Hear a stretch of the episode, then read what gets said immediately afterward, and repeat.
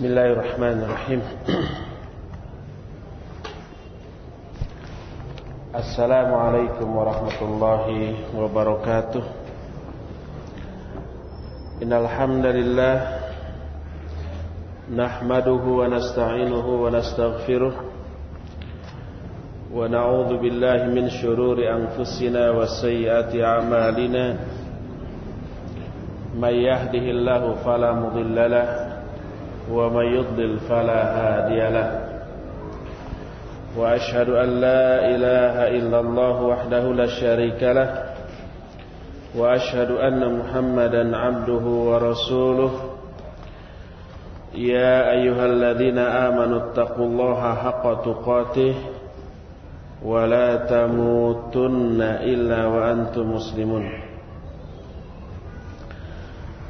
أما بعد فإن أصدق الحديث كتاب الله وخير الهدي هدي محمد صلى الله عليه وآله وسلم وشر الأمور محدثاتها وكل محدثة بدعة وكل بدعة ضلالة وكل ضلالة في النار. Ayol ikhwah, azanillahu ayyakum, baik ikhwan dan akhwat yang hadir secara langsung di Masjid Raya Cipaganti ini ataupun para pendengar Radio Roja di mana saja Anda berada, baik melalui gelombang seribu empat ratus tujuh puluh enam A M, melalui streaming, atau mungkin yang sedang ada di jalan, di mobil, yang ikut memonitor atau mengikuti kajian ini. Alhamdulillah, pagi hari ini kita kembali dipertemukan oleh Allah Azza wa Jalla untuk melanjutkan kajian tentang Kiat Menggapai Istiqomah jilid keempat. Dan belum tentu ini jilid terakhir, walaupun insyaallah saya akan berusaha untuk menyelesaikan kajian tentang istiqamah ini pada pertemuan sekarang sampai tuntas, karena tinggal tersisa tiga poin lagi dari pembahasan kita. Poin pertama adalah istiqamah dalam berjihad fisabilillah. Poin yang kedua adalah istiqamah di atas manhaj. Dan yang ketiga, istiqamah ketika akan mati. Tinggal tiga poin itu lagi yang akan kita bahas. Sekarang materi pokok kita adalah as-sabatu fil jihad. Sabat atau istiqamah di dalam jihad. Jihad sebuah momen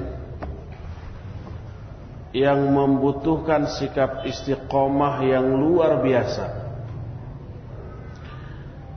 Di samping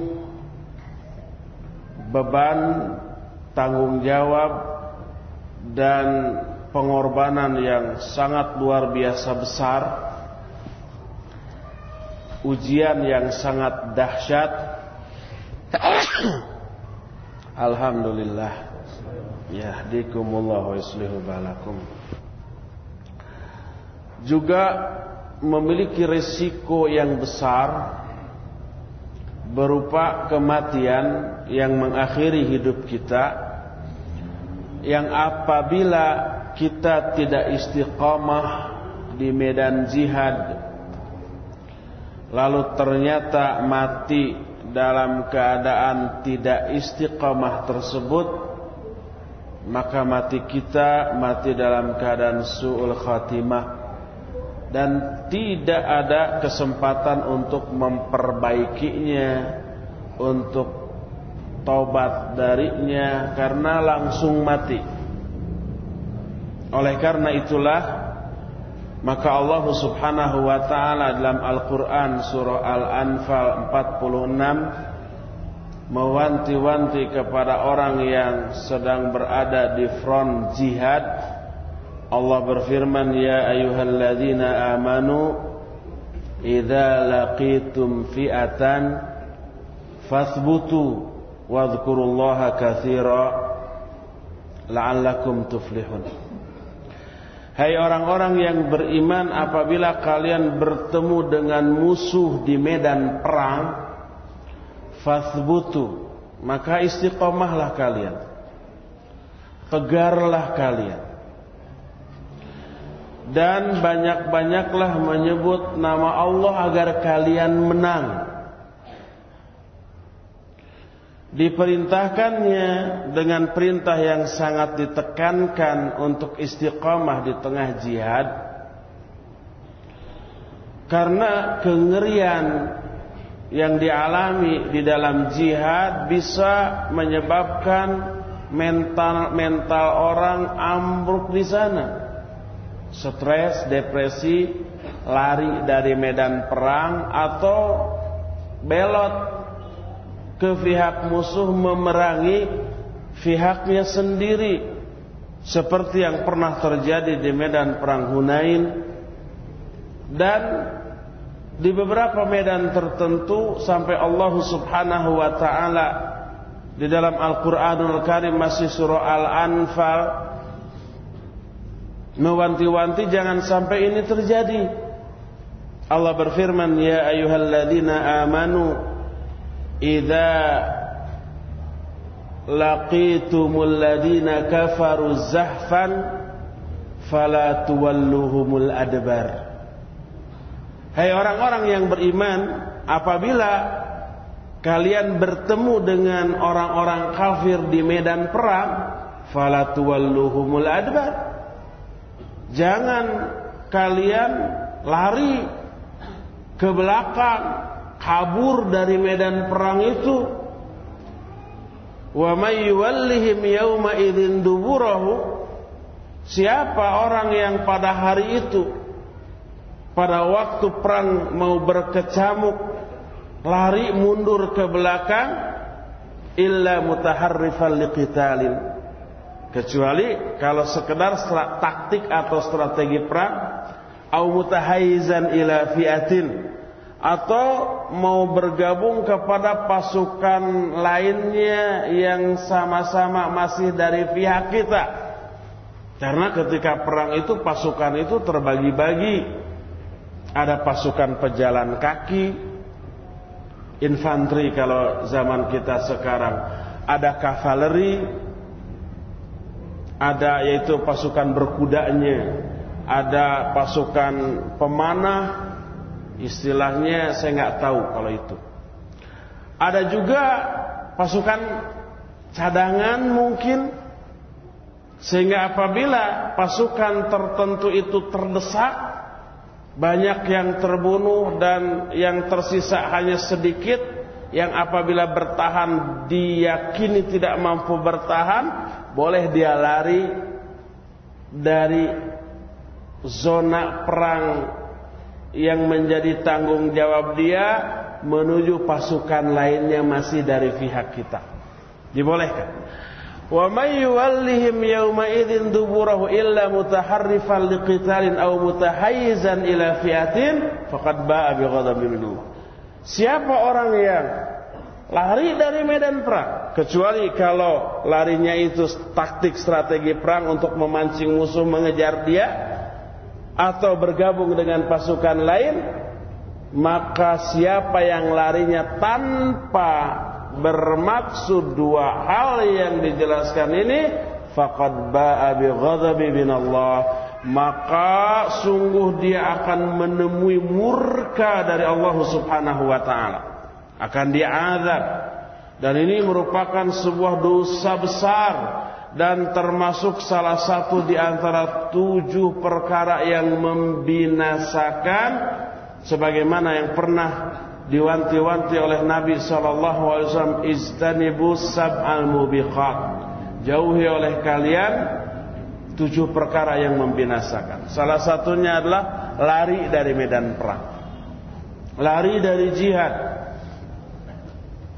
Kenapa orang bisa lari dari medan jihad?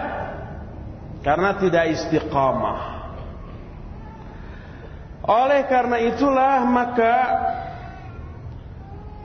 wajib kita istiqamah di medan jihad dan berusaha keras untuk bisa istiqamah di medan jihad jauh sebelum jihad tersebut kita alami.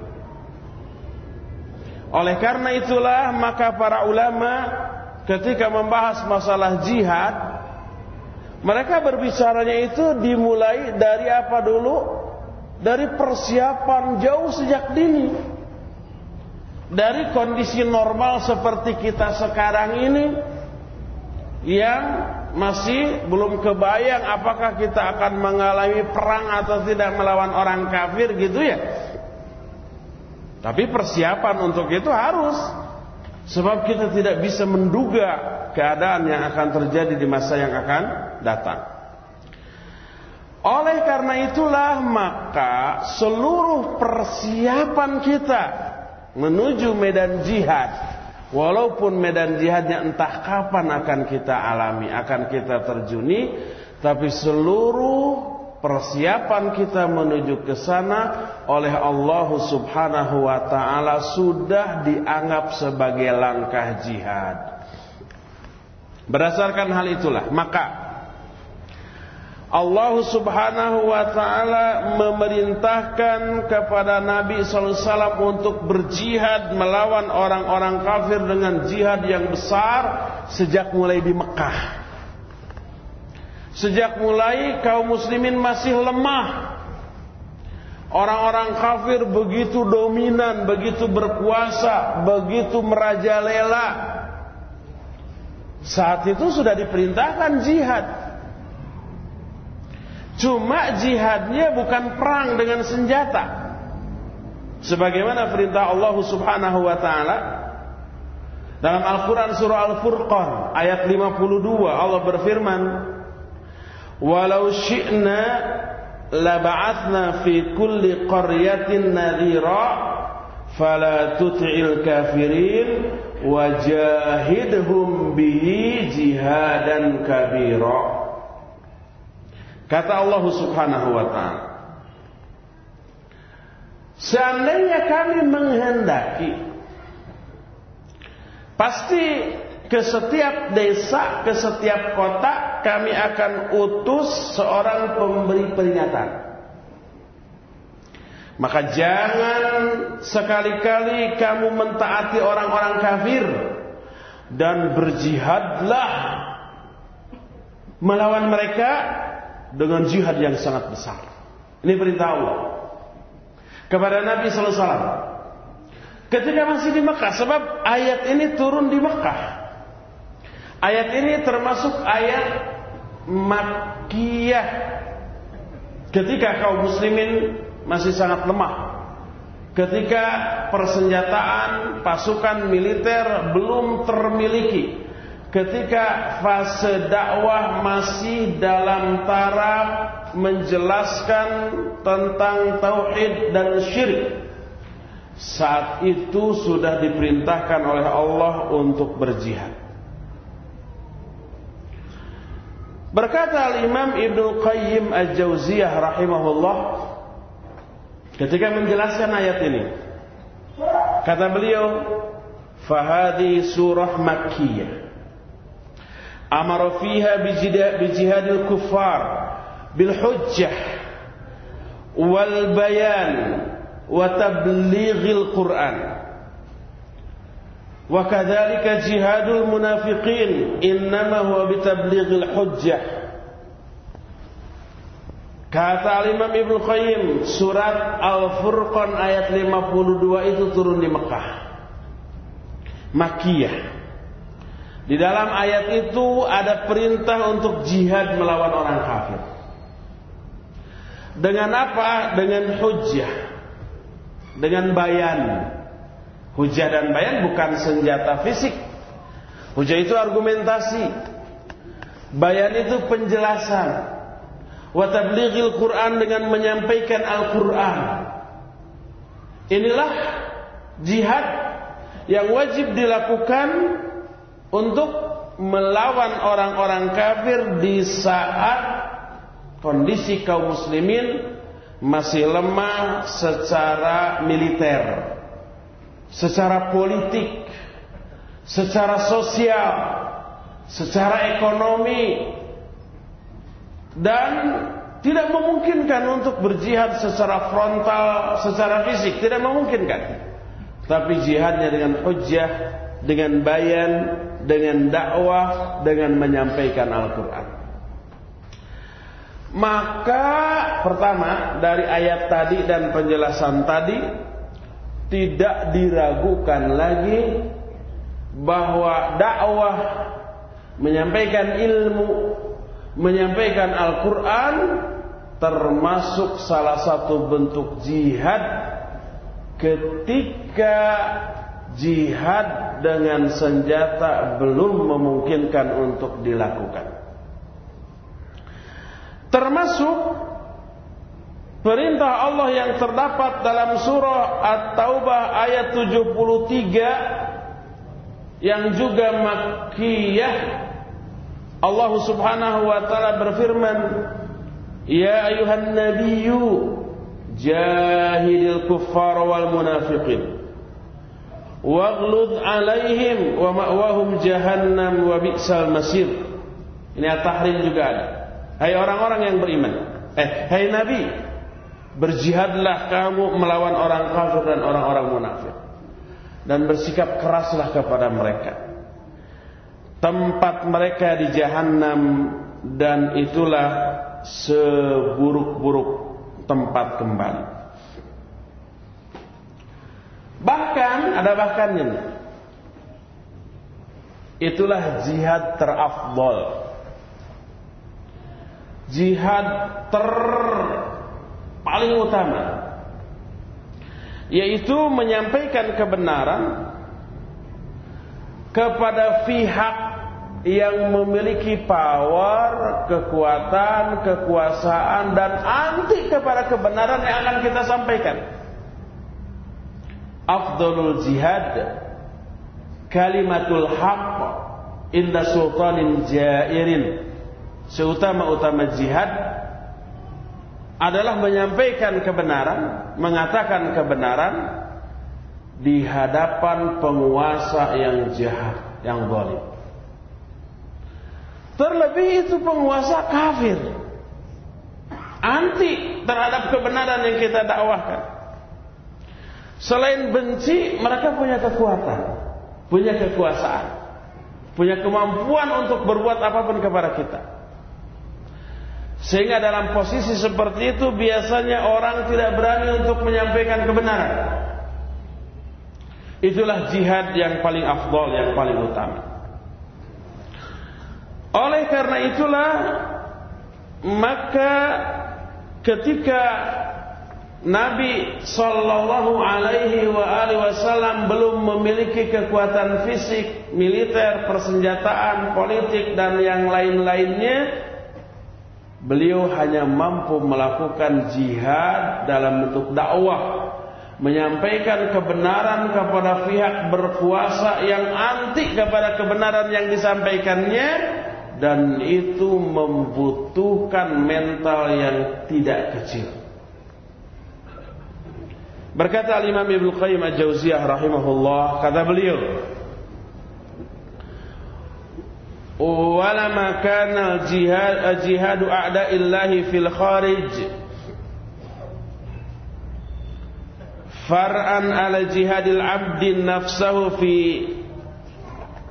dzatillahi kama qala an-nabiy sallallahu alaihi wasallam al-mujahidu man jahada nafsahu fi ta'atillah wal muhajiru man hajara ma nahallahu an kana jihadun nafsi muqaddaman ala jihadil aduwi fil kharij wa aslan la fa innahu ma lam yujahid nafsahu awwalan litaf'ala ma umirat bihi wa tatruka ma nuhiyat anhu wa yuharibha fillah lam yumkinhu jihadu aduwihi fil kharij, fa kaifa yumkinuhu jihadu aduwihi wal insirafu minhu wa aduhu alladhi baina jambayhi qahiran lahu mutasallitun alayhi lam yujahidhu wa lam yuharibhu fillah bal la yumkinuhu al-khuruj ila aduwihi hatta yujahida nafsahu ala al-khuruj. Ketika jihad melawan musuh-musuh Allah dari luar, melawan orang-orang kafir, dianggap sebagai cabang dari perjuangan seorang hamba di jalan Allah, perjuangan seorang hamba melawan dirinya sendiri di jalan Allah. Maka jihad melawan dirinya sendiri lebih didahulukan daripada jihad melawan musuh dari luar. Karena Nabi sallallahu alaihi wasallam bersabda, mujahid yang hakiki adalah orang yang bisa memerangi dirinya sendiri dalam melakukan ketaatan kepada Allah. Dan seorang muhajir, muhajir itu orang yang berhijrah, adalah orang yang meninggalkan apa-apa yang dilarang oleh Allah Subhanahu wa ta'ala. Hadis tersebut diriwayatkan oleh Imam Ahmad, diterima dari Fadhalah bin Ubay dari Rasul sallallahu alaihi wasallam ketika beliau melakukan haji wada, yang lengkapnya adalah kata Nabi sallallahu alaihi wasallam, ala ukhbirukum bil mu'min man amanahun nasu ala amwalihim wa anfusihim wal muslim man saliman nasu min lisanihi wa yadihi wal mujahid man jahada nafsahu fi ta'atillah wal muhajir man hajar al khataya wal dhunub. Kata Nabi sallallahu alaihi wasallam waktu haji wada, kata beliau, mau enggak aku terangkan, aku beritahukan, aku kabarkan kepada kalian siapa mukmin yang hakiki? Mu'min yang hakiki adalah orang yang manusia merasa aman dari orang itu tentang hartanya dan jiwanya. Orang yang tidak pernah mengancam harta dan jiwa orang lain, itulah mu'min sejati. Adapun orang muslim adalah orang yang manusia lain merasa selamat dari tangannya dan dari lisannya. Itu muslim sejati, tidak menyakiti orang lain baik dengan lisan ataupun dengan tangan. Dan mujahid adalah orang yang berjihad melawan dirinya sendiri dalam melakukan ketaatan kepada Allah. Sedangkan muhajir sejati adalah orang yang meninggalkan kesalahan-kesalahan dan dosa-dosa karena Allah. Hadis ini disahihkan oleh Imam Ibnu Hibban, juga disahihkan oleh Imam Al-Hakim dan Imam Adz-Dzahabi rahimahullah kitab Al-Mustadrak dalam apa mengomentari pensahihan Al-Hakim ini dalam kitab Al-Mustadrak. Al-Hakim mensahihkannya, Imam Adz-Dzahabi menyepakati apa yang disahihkan oleh Imam Al-Hakim ini. Hadis ini menjelaskan seorang mujahid adalah seorang yang berjihad melawan dirinya sendiri dalam melakukan ketaatan kepada Allah Azza wa Jalla. Karena ketika seseorang akan melakukan ketaatan, hadangan, gangguan, godaan dari dalam diri kita sendiri jauh lebih besar daripada gangguan dari luar. Kalau kita umpamanya mau sholat ke masjid berjamaah di awal waktu, dihalangi oleh orang, jangan ke masjid lah, di sini aja, di sini. Bisa kita dorong orang itu, menghalangi jalan saya, saling itu kan menyingkirkan. Pintunya dikunci truk. Jalan belakang ada. Jalan belakang digembok, jendela ada. Kalau halangannya dari luar bisa.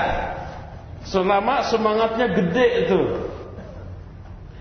Tapi ketika halangan itu muncul dari diri sendiri, muncul malas, muncul umpamanya haroyang, muncul umpamanya ada kepentingan lain pas pada saat yang bersamaan, yang dianggap kepentingan itu menyenangkan dirinya, bisa terhalang dengan itu. Kalau halangan yang muncul dari dirinya bisa diperangi, rasa malas diperangi, rasa haroream diperangan dewe. Kemudian ada kepentingan lain yang menyenangkan, ah disisihkan. Berarti orang itu sudah mampu memerangi dirinya sendiri dalam melakukan ketaatan kepada Allah. Akhirnya dia tetap berangkat. Berangkat ke mana? Berangkat ke masjid. Coba ketika diumumkan ada daurah istiqamah keempat di Masjid uh, Cipaganti, banyak orang yang minat, tahu saya mau hadir. Walaupun banyak yang enggak jadi. Umumnya yang enggak jadi itu karena faktor dari dalam tuh. Ada kepentingan dunia yang bentrok dengan acara ini dan lebih didahulukan kepentingan dunia. Adanya kebayang selama dua jam atau dalam acara tiga jam dari jam sembilan sampai jam dua belas. Kebayang duduk terus cangkel, kesel, pegel, nundutan, kesindir terus dan seterusnya. Ah, hal yang udahlah. Nanti boleh kita datang tapi nanti aja pas tanya jawab. Nah, kan begitu. Itu halangan dari dalam. Siapa yang mampu mengatasi semua halangan dari dalam, jihad melawan dirinya sendiri, dialah mujahid sejati. Oleh karena itulah maka siapa yang tidak mampu memerangi dirinya sendiri, disebutkan malam yumkinhu jihadu apa siapa yang Mana tadi? Siapa yang tidak mampu menaklukkan dirinya sendiri untuk melaksanakan ketaatan kepada Allah, maka orang itu tidak mungkin mampu berjihad melawan musuh dari luar. Bagaimana dia bisa berjihad melawan musuh dari luar, sedangkan musuh yang menguasai dirinya sendiri berupa hawa nafsu, berupa hubbud dunia, berupa rasa malas untuk melakukan ketaatan, berupa semangat yang besar untuk bermaksiat. Nah, semua musuh dari dalam itu tidak mampu dia hadapi dan tidak mampu dia kalahkan.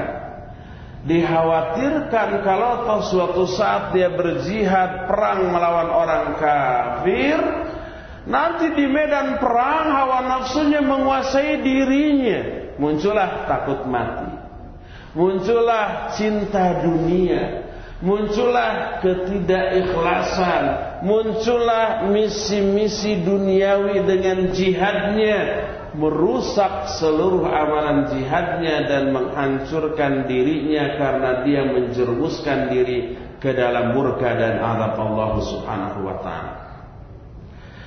Jadi ada dua musuh bagi kita. Musuh dari dalam yaitu diri kita sendiri, dan musuh dari luar yaitu orang kafir. Dua-duanya ada fasenya, ada masanya, ada waktunya, ada momennya untuk diperangi. Dan ternyata musuh kita bukan hanya dua. Ada musuh lain, musuh yang ketiga, yaitu setan laknatullahi alaih. Musuh ketiga inilah yang menjadi kunci seseorang mampu tidaknya memerangi dua musuh yang tadi. Baik musuh dari dalam diri kita sendiri yaitu hawa nafsu ataupun musuh dari luar yaitu orang kafir, mampu tidaknya kita memerangi dua jenis musuh ini tergantung kemampuan kita dalam memerangi musuh ketiga yaitu syaitan laknatullahi alaihi. Oleh karena itulah maka syaitan berupaya keras untuk memperkuat pasukannya di dalam diri setiap manusia yang akan digodanya agar syahwatnya gede, cinta dunianya gede, malasnya beribadahnya besar, semangatnya dalam bermaksiat juga besar. Itu dengan sendirinya pasukan setan yang ada dalam diri manusia kuat. Juga setan berusaha agar musuh kita dari luar yaitu orang kafir nampak dahsyat di hadapan pandangan kaum muslimin. Salah satu di antara strategi setan untuk menggoda manusia adalah bekerja sama dengan orang kafir, orang fasik, orang ahlul bid'ah untuk secara fisik memerangi orang muslim, menekan, mengintimidasi, mengancam dan yang sejenisnya. Agar apa? Agar orang mukmin yang lemah imannya takut untuk berbuat kebenaran, untuk mengamalkan al-Islam. Coba umpamanya sahabat-sahabat yang pertama-tama masuk Islam di awal-awal perkembangan Islam oleh orang kafir disiksa itu. Oleh orang kafir itu dianiaya, diintimidasi agar keluar murtad dan menjadi pelajaran bagi orang yang tadinya mau masuk Islam gitu ya, melihat oh masuk Islam disiksa, bisa mundur lagi tuh. Minimal bisa menghambat perkembangan Islam. Makanya setan berupaya agar apa? Agar musuh dalam bentuk orang kafir itu nampak kuat besar di hadapan kaum muslimin, agar musuh mau memerangi kaum muslimin secara fisik. Dan untuk itu setan berupaya tuh. Kadang-kadang setan menjelma sebagai orang, membawa pasukan, pasukannya bergabung dengan pasukan orang kafir, agar orang kafir besar hati dalam memerangi kaum muslimin. Wa idh zayyana lahumus syaitanu a'malahum wa qala, ingatlah ketika syaitan menghiasi amal-amal orang-orang kafir. Saat itu syaitan menjelma sebagai pemimpin dari suku bangsa tertentu, memanas-manasi orang kafir biar menggempur kaum muslimin. Lalu syaitan menyatakan, inni jarul lakum, aku siap membela kalian. Akhirnya orang-orang kafir kan berani melawan orang-orang muslim. Falamma tara'atil tara'atil fi'atan naqasu ala aqibai, ketika dua pasukan itu bertemu, pasukan kafir dengan pasukan muslim bertemu di medan perang, maka pasukan setan yang tadi menjelma menjadi manusia lari terbirit-birit ke belakang lari. Lalu mengatakan inni bari'um minkum, inni ara ma la tarawna, inni akhafullah. Aku berlepas diri dari kalian. Aku melihat apa-apa yang tidak kalian lihat. Aku juga takut kepada Allah. Jadi orang kafir juga ketipu tuh sama setan. Orang kafir tadinya setengah hati mau memerangi kaum muslimin. Adanya pasukan setan membesarkan hati mereka, lalu tuh muncul keberaniannya memerangi orang-orang muslim. Eh setelah bertemu di medan perang, setan dan pasukannya melihat pasukan para malaikat yang tidak terlihat oleh orang-orang kafir. Akhirnya lari pontang-panting mereka beserta pasukannya lari ke lautan. sambil berkata ke kawan-kawannya orang kafir, aku berlepas diri dari kalian, aku melihat pasukan yang tidak kalian lihat, aku juga takut kepada Allah. Maka sepertiga dari pasukan orang kafir hilang, lari. Dawan itu mental orang kafir. Orang kafir pun tertipu tuh oleh setan. Ayat ini dalam surah Al-Anfal tersebut menjadi dalil bahwa salah satu di antara upaya setan untuk memerangi kaum muslimin adalah bekerja sama dengan orang kafir agar orang kafir melakukan tindakan fisik kepada orang-orang muslim. Itu yang dilakukan oleh oleh setan. Jadi setan selalu memperkuat pasukannya. Pasukan yang tidak terlihat yang ada dalam diri orang-orang Islam sendiri, dihembuskannya hawa nafsu, dibisikanlah cinta dunia, ditumbuhkanlah rasa malas dalam beribadah, diperkuatnya semangat untuk bermaksiat. Itu pasukan setan yang dia perkuat dalam tubuh diri kita, diri kita manusia sendiri. Makanya Allah mewanti-wanti jangan sampai bisikan setan itu termakan oleh kita. Jangan sampai langkah-langkah setan itu diikuti oleh kita. Dan Allah mewanti-wanti agar kita tetap menganggap setan ini sebagai musuh real yang nyata bagi kita. Allah berfirman dalam Al-Quran surah Fatir ayat enam, Inna syaitana lakum aduwun fattakhiduhu aduwa. Sesungguhnya setan itu adalah musuh yang nyata bagi kalian, maka jadikanlah mereka itu musuh oleh kalian. Inilah tiga musuh bagi kita. Pertama, musuh dari dalam, dari diri kita sendiri berupa hawa nafsu, berupa syahwat, berupa hubud dunia atau cinta dunia, berupa perasaan takut mati dan seterusnya dan seterusnya. Yang kedua, musuh dari luar yaitu orang-orang kafir. Dan yang ketiga, musuh yang tidak terlihat tapi selalu aktif dua puluh empat jam dalam sehari semalam, yaitu setan laknatullahi alaih. Berdasarkan hal itulah maka ketiga musuh itu wajib diwaspadai, wajib diperangi. Karena setan dalam memusuhi kita tidak pernah istirahat walaupun sekejap, maka seluruh waktu yang kita lalui dalam kehidupan ini merupakan waktu-waktu perang dengan setan. Setan tidak pernah lalai, tidak pernah istirahat.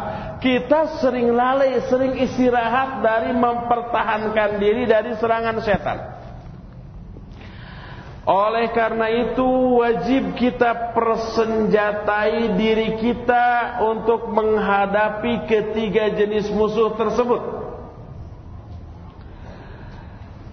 Maka inilah yang dimaksud dengan berjihadlah melawan mereka dengan sebenar-benarnya jihad. Berkata Imam Ibnu Qayyim Al-Jawziah rahimahullah, kata beliau, wa amarahum ayujahidu fihi haqqa jihadi kama amarahum ayattaquhu haqqa tuqatih wa kama anna haqqa tuqatih ayyuta'a fala yu'sa wa yudhkara fala yunsa wa yushkara fala yukfar. Fa haqqu jihadi ayyujahidal abdu nafsahu liyuslima qalbuhu wa lisanuhu wa jawarihu lillah fayakunu kulluhu lillah wa billah la li nafsihi wa la bi nafsihi wa yujahidu syaitanahu bitakdzibi wa'dihi wa ma'siyati amrihi wa irtikabi nawahihi fa innahu ya'idul amaniya wa yumanni al-ghurur wa ya'idul faqr wa ya'murul fahsya wa yanha 'anit tuqa wal huda wal 'ifah was sabr. Fajahidhu bitakdzibi wa'dihi wa ma'siyati amrihi fayansha'u lahu min hadainil jihadaini quwwah wa sultan wa uddah liyujahida biha 'ada Allah fil kharij biqalbihi wa lisanihi wa yadihi wa malihi liyat litakuna kalimatullahi hiyal ulya. Kata Imam Ibnu Qayyim, ini resep bagaimana caranya agar kita bisa berjihad di semua lapangan jihad dan istiqamah di atas hal itu. Kata Imam Ibnu Qayyim, sebagaimana Allah memerintahkan manusia untuk bertakwa kepada Allah dengan sebenar-benarnya takwa, yang makna dari sebenar-benarnya takwa itu adalah Allah hendaklah selalu ditaati dan tidak dimaksiati, tidak didurhakai. Hendaklah selalu diingat dan tidak dilalaikan. Hendaklah selalu disyukuri dan tidak dikufuri. Itu makna sebenar-benarnya takwa. Maka Allah pun memerintahkan kaum muslimin untuk berjihad dengan sebenar-benarnya jihad.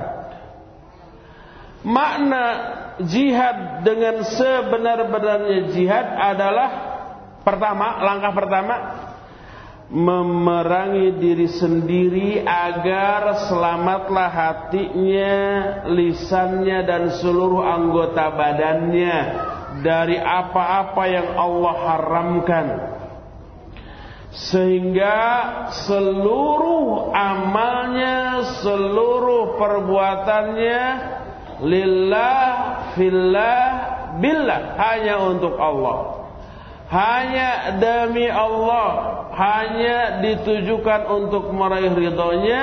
La li nafsihi wa la bi nafsihi, bukan untuk diri sendiri, bukan demi diri sendiri. Ini jihad yang pertama yang harus kita lakukan. Lawan dulu diri kita. Sehingga apa? Sehingga lisan kita tidak berkata apapun kecuali yang baik atau diam, tidak berkata yang buruk. Berjihadlah melawan diri kita sehingga hati kita selamat dari syirik, dari kufur, dari bid'ah, dari keyakinan-keyakinan yang menyimpang. Berjihadlah melawan diri kita agar anggota badan kita juga selamat dari semua yang Allah Subhanahu wa ta'ala haramkan. Mata, telinga, tangan, kaki, seluruh anggota badan selamat, sehingga seluruhnya terfokus hanya untuk Allah, hanya demi Allah, bukan untuk diri sendiri.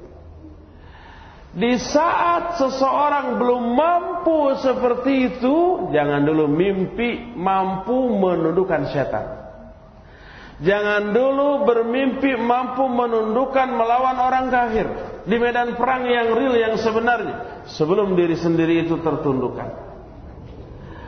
Oleh karena itulah maka saya tadi teringat tuh ketika ketua yayasan memberikan sambutannya bahwa di madrasah Ramadan nanti akan dibahas sebuah buku judulnya Al-Khusyu' fi Shalah. Itu bukan satu-satunya, ada lagi satu yang kemarin baru saja saya terima, Kutaib, dengan judul Malikul Qulub. Malikul Qulub itu raja hati. Kutip kecil, tapi isinya uh mundal. Mundal itu penuh berisi pelajaran yang sangat-sangat berharga. Malikul Qulub itu penguasa hati. Apa yang dimaksud dengan penguasa hati? Ini yang menjadi inti selamat atau celakanya manusia dengan amal-amalnya. Amal baik bisa menjerumuskan pelakunya ke dalam neraka bila sesuatu yang menjadi penguasa hati ini rusak. Itulah ikhlas. Maka keikhlasan dalam setiap amal, setiap ibadah wajib-wajib-wajib ditanamkan sejak awal tuh, jauh sebelum kita menerjuni medan jihad yang sebenarnya. Karena bila ini tidak ditanamkan sejak dini, khawatir ke bawah-bawah tuh ada misi-misi duniawi dalam amal-amal yang kita lakukan. Ada ria, ada ingin dipuji, ada keuntungan apa keinginan untuk umpamanya dihargai, dihormati, dimuliakan oleh orang lain dengan amal yang kita lakukan, uh ini bisa merusak seluruh amal kita. Nanti pas pada waktu jihad melawan orang kafir, kitanya jagoan. Persiapan jihadnya hanya fisik, kita latihan pedang, latihan loncat, latihan salto, latihan gerakan-gerakan yang dibutuhkan di dalam medan jihad, tapi hatinya tidak dipersiapkan. Akhirnya pas ke medan perang jagoan, sepuluh orang musuh sekali tebas, kabur semua. Apa yang terjadi? Oh, hebat saya. Lari semua mereka, lihat tuh. Gak ada yang berani lagi lawan saya. Ayo siapa, ayo siapa. Saya tehat. Kan gitu. Terjerumuslah dia ke dalam riya. Ujub, takabur. Ketika begitu bres, ada anak panah dari kejauhan. Kalau zaman dulu. Kalau sekarang sniper mengancam, mati dalam keadaan riya, dalam keadaan ujub, dalam keadaan takabur. Dan itu akhir yang buruk dari kehidupan. Itu bahayanya kalau seseorang sebelum menerju di medan jihad yang sebenarnya tidak dulu berjihad melawan diri sendiri jauh sebelum jihad melawan orang kafir dilakukan. Oleh karena itulah maka pertama, kenapa? Tes. Pertama, jihadlah melawan diri sendiri. Sehingga selamatlah hatinya, lisannya, anggota badannya, semua hanya tertuju kepada Allah Subhanahu wa ta'ala. Itu yang pertama. Kedua, wa yujahid wa yujahidu syaitanahu, berjihad melawan setannya. Bagaimana berjihad melawan setan? Yaitu bitakdzibi wa'dih wa maksiyati amrih wartikabin nahih. فَإِنَّهُ يَعِدُ الْأَمَانِي وَيُمَنِّ الْغُرُورِ وَيَعِدُ الْفَقْرِ وَيَأْمُرُ الْفَحْشِ بِالْفَحْشِ. Berjihad melawan setan yaitu dengan cara mendustakan seluruh janji yang mereka bisikan ke kita, mendurhakai perintahnya, melanggar semua larangannya. Tiga tuh. Semua janjinya itu dustakan. Umpamanya, eh kalau kamu jangan infak dan sedekah, miskin kamu dengan infak dan sedekah. Udah kumpul-kumpul saja, nanti kamu akan kaya. Itu janji setan. Kita bilang gombal, bohong kamu, keluarkan harta. Lalu umpamanya setan melarang, udah jangan ke masjid, jangan ngaji, jangan berbuat baik, jangan melakukan ketaatan. Itu larangan setan, langgar saja. Ngaji, ke masjid, salat, berbuat kebaikan, amar ma'ruf nahi munkar dan seterusnya. Kenapa harus kita langgar? Sebab setan hanya menjanjikan kebohongan, angan-angan, menjanjikan kemiskinan dengan infak dan sedekah yang kita lakukan, memerintahkan kita untuk berbuat keji, untuk berbuat mungkar, melarang kita dari ketakwaan, dari iffah, dari sabar, dari kemuliaan akhlak.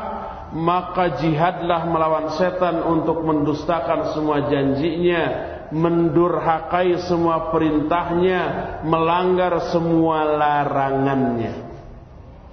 Biasakan dua jihad melawan dua pihak ini, terus tanamkan sejak dini. Jihad melawan diri sendiri, jihad melawan setan. Siapa orang yang sukses melakukan dua jenis jihad melawan dua jenis musuh tadi, maka fayansha'u lahu min hadainil jihadaini quwwah wa sultan wa'uddah liyujahida bihi a'da'allahi fil kharij. Maka dari keberhasilan memerangi diri sendiri dan setan itu lahirlah kekuatan, kemampuan, persiapan untuk berjihad memerangi musuh-musuh Allah dari luar. Orang kafir, orang munafik, baik dengan hati, dengan lisan, dengan tangan, dengan harta, agar seluruh kalimat-kalimat Allah lah yang tertinggi di muka bumi ini. Itulah urutan-urutan berjihad.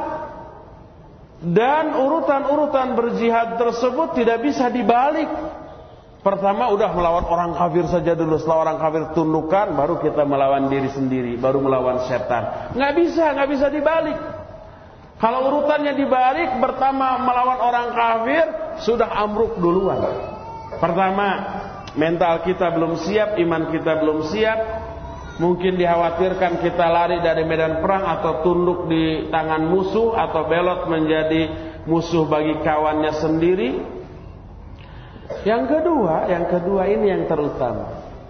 Di saat kualitas kita belum memungkinkan untuk bisa berjihad di jalan Allah, bisa berjihad melawan orang kafir, jangan berharap pertolongan Allah akan turun bagi orang-orang seperti itu. Kalau tauhidnya, akidahnya masih tercampur antara syirik, bid'ah, kufur masih ada dengan tauhidnya masih tercampur. Kalau sholat berjamaah di masjid saja masih sering diabaikan, ditinggalkan. Kalau hafalan Qur'annya saja umpah juz amma masih belum hafal-hafal sejak puluhan tahun yang lalu sampai sekarang. Kalau untuk ngaji seperti ini saja masih sering kedodoran, pas datang pas mau bubar.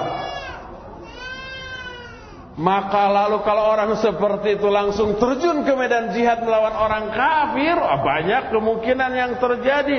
Pertama langsung ngeper tuh mentalnya, lututnya gemetar, bisa kabur, lari dari medan perang, bisa ampun ke tangan musuh. Atau minimalnya Allah tidak akan menurunkan pertolongan kepada orang-orang seperti itu.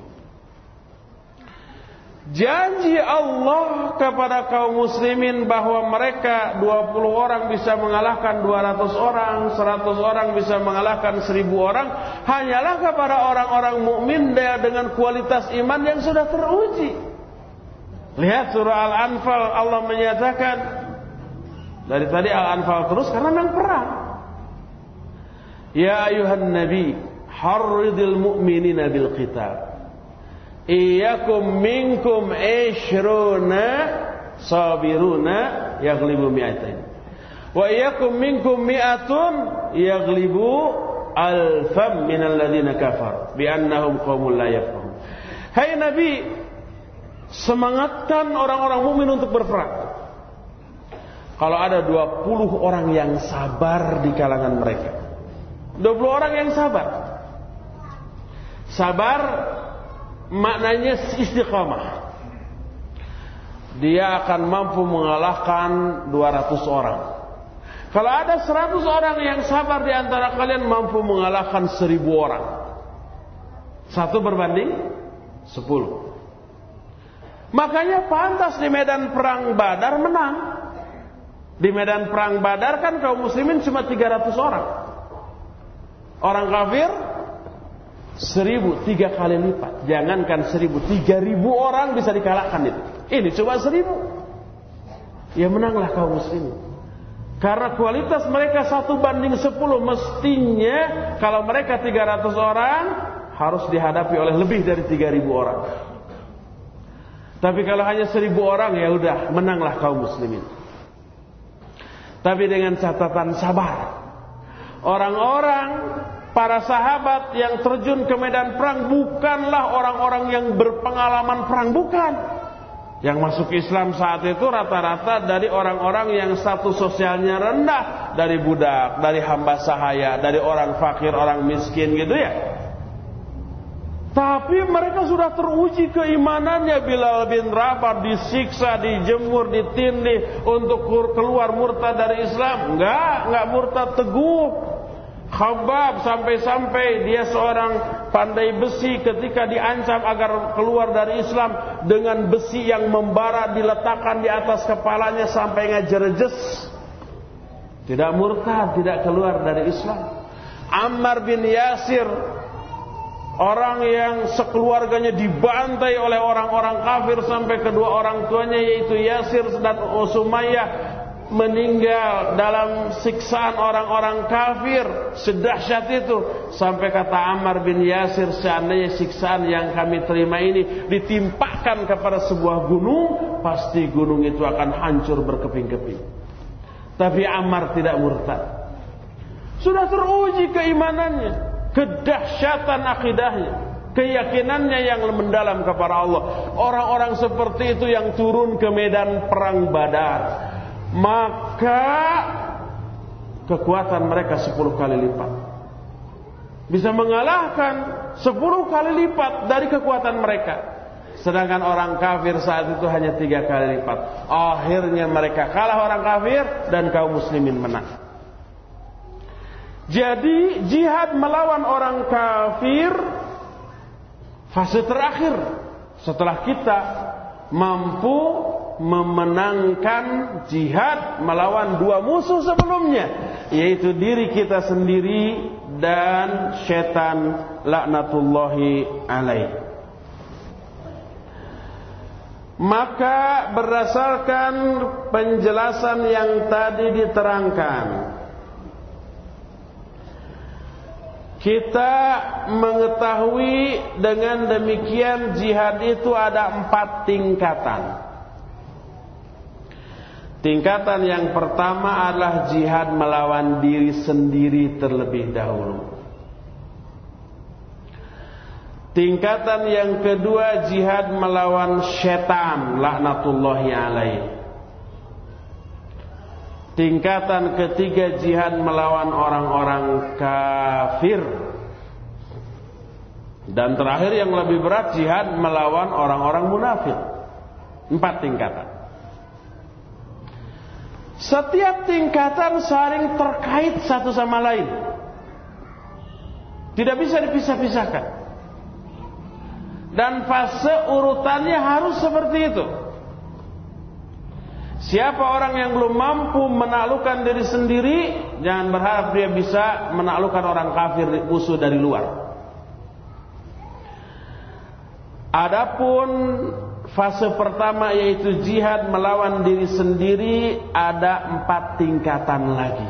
Nah, ini dia yang berkaitan dengan kita persiapan untuk jihad di medan perang. Awali dengan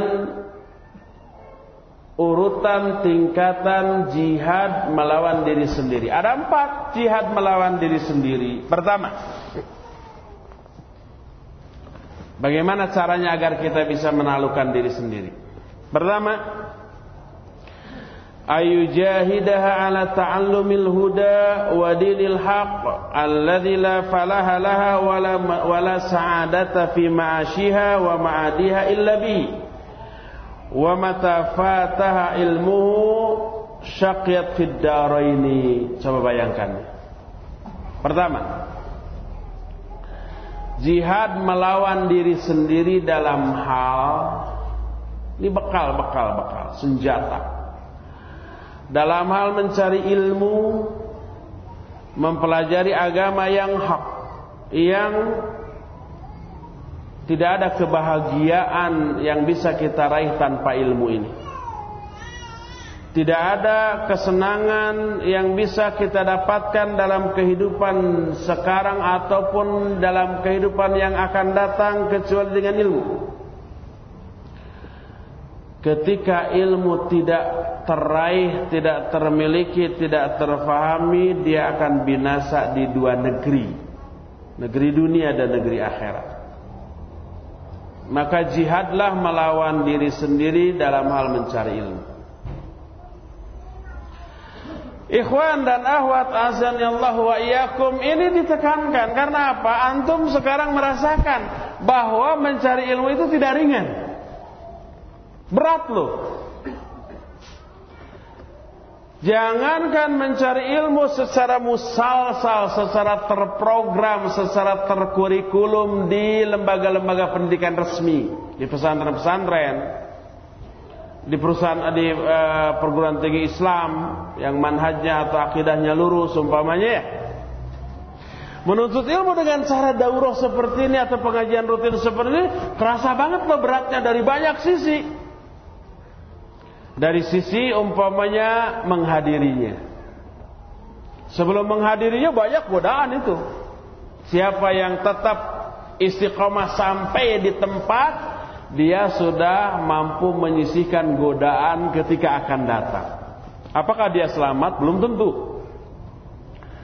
Godaan kedua muncul ketika sedang berlangsungnya pelajaran. Godaan yang terbesar pertama ngobrol seperti ibu-ibu di belakang. Godaan kedua H P tidak dimatikan, makanya tadi ada yang bunyi itu. Para sedawanti-wanti panitia, H P dimatikan, di silent, dan sampai bunyi ketika berlangsungnya kajian. Kalau umpama masih gaptek, gimana mensilenkan H P? Tanya ke kawan. Kalau nggak tahu, ya nanti dia bermaksud mensilenkan malah loud, malah yang paling keras, malah, malah paling kenceng. Jadi ada godaan, ada gangguan ketika berlangsung. Ketiga aspek niat. Apa buruknya niat ketika akan ngaji? Banyak. Salah satunya umpamanya, saya rajin ngaji itu agar nanti berilmu. Loh, itu kan bagus. Iya, setelah berilmu apa? Saya masih bisa jadi beken, bekas kenek, masyhur, bisa dikenal, kaceluk, kaun-aun, kakoncara, kajana pria. Maksudnya itu beken tadi. Itu adalah godaan-godaan yang muncul, dan itu betul teralami oleh setiap pencari ilmu loh. Para ulama mengaku itu. Imam Sufyan Ath-Thawri menyatakan, ma'alatu syai'an asyadda 'alayya min niyati. Tidak pernah aku mengobati sesuatu yang lebih berat aku rasakan dibanding men- mengobati niatku. Itu Imam Sufyan Ath-Thawri rahimahullah. Imam Al-Baihaqi menyatakan, "Talabnal ilma li ghairillah fa aba illa ayakuna lillah." Kami dulu pernah mencari ilmu bukan karena Allah dan gagal. Karena ilmu tidak bisa dicari kecuali karena Allah. Yang dimaksud kami dulu pernah mencari ilmu bukan karena Allah, artinya mencari ilmu untuk popularitas. Nanti kalau sudah jadi orang yang berilmu, wah, dimuliakan orang, dipuji orang, dihargai orang, dan itu berbahaya. Makanya salah satu fitnah yang pasti muncul teralami oleh orang-orang yang berilmu adalah fitnah popularitas. Wa akhiru asya'in nuzulan ala salihin hubbus syahrah wat tasaddur. Ujian akhir yang Allah turunkan kepada orang-orang solihin, kepada para ulama, kepada orang-orang berilmu adalah cinta popularitas dan cinta sanjungan. Ah, ini sangat berbahaya. Oleh karena itulah maka berjihadlah melawan diri kita dalam mencari ilmu. Jangan sampai terkalahkan oleh rasa malas atau kepentingan-kepentingan dunia sehingga tidak hadir di majelis ilmu.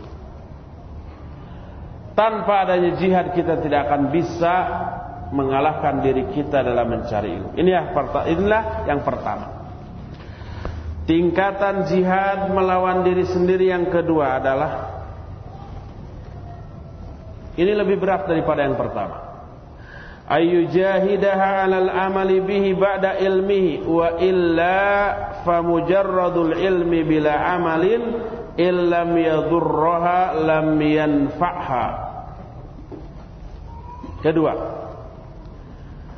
jihad melawan diri sendiri dalam hal mengamalkan ilmu setelah ilmu itu difahami. Karena hanya ilmu semata-mata tanpa amal, kalau tidak memberi madarat, minimal tidak akan memberi manfaat. Untuk mengamalkan ilmu ada tantangan enggak? Ada. Berat enggak? Super berat. Makanya banyak orang ilmunya tinggi, amalnya minim. Tanpa jihad tidak bisa itu semua diamalkan tuh. Membutuhkan jihad untuk bisa mengamalkan seluruh ilmu. Jangan sampai wah kalau sudah berilmu harus mengamalkan, berat dong. Mending tidak berilmu. Kenapa kamu enggak mau belajar ilmu? Saya khawatir menyia-nyiakan ilmu setelah saya pelajari. Benarkah itu? Keliru besar. Sebagaimana seseorang pernah datang kepada Abu Hurairah radhiyallahu anhu lalu dia bertanya, eh berkata, "Uridu an ata'allama al-ilma wa akhafu an udayyi'ahu." Saya ingin mempelajari ilmu, tapi saya khawatir menyia-nyiakan ilmu itu setelah dipelajari. Apa jawaban Abu Hurairah? Kafa bitarkika lahu tadyi'an. Cukuplah dengan cara kamu tidak mempelajari ilmu itu merupakan bentuk penyia-nyiaan ilmu yang paling besar. Kalau kita mempelajari ilmu setelah ilmu itu dipelajari tidak kita amalkan, ya itu menyia-nyiakan ilmu. Tapi kadar menyia-nyiakan ilmu yang paling besar adalah tidak mempelajarinya sama sekali. Uh, saking semangatnya. Rusak enggak? Paling besar kadar menyia-nyiakan ilmu adalah tidak mau mempelajarinya sama sekali. Oleh karena itulah untuk bisa mengamalkan ilmu dibutuhkan jihad. Jihad melawan siapa? Melawan diri sendiri terlebih dahulu. Ketiga, tingkatan ketiga, ayyujahidaha 'ala da'wati ilaihi wa ta'limihi ma lam ma la ya'lamuhu. Wa illa kana minal ladzina yaktumuna ma anzalallahu minal huda wal bayyinat wa la yanfa'uhu ilmuhu wa la yunjihi min adzabillah. Berjihad melawan diri sendiri ketika mendakwahkan ilmu kepada orang-orang yang tidak mengetahuinya. Kalau tidak mau mendakwahkan, maka dia termasuk orang-orang yang menyembunyikan apa-apa yang Allah telah turunkan berupa petunjuk dan keterangan. Ilmunya tidak bermanfaat dan dia tidak akan selamat dari azab Allah Subhanahu wa taala. Lahir kewajiban dakwah setelah kita berilmu dan beramal. Untuk bisa berdakwah dibutuhkan jihad. Karena apa? Tantangannya besar loh. Karena dakwah itu berinteraksi dengan orang secara konfrontatif. Kita memberi nasihat yang isi nasihatnya bertolak belakang dengan kebiasaan orang.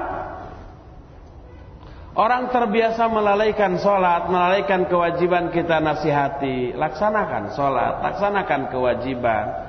Maka Allah Subhanahu wa ta'ala akan berikan pahala. Kalau enggak dosanya besar dan seterusnya. Itu orang terusik loh. Itu baru amar ma'ruf. Apalagi kalau nahi munkar. Ada pemabuk, ada penjudi, ada pezina, ada maling, ada tukang ghibah, ada tukang ini, tukang itu dan seterusnya. Kita larang.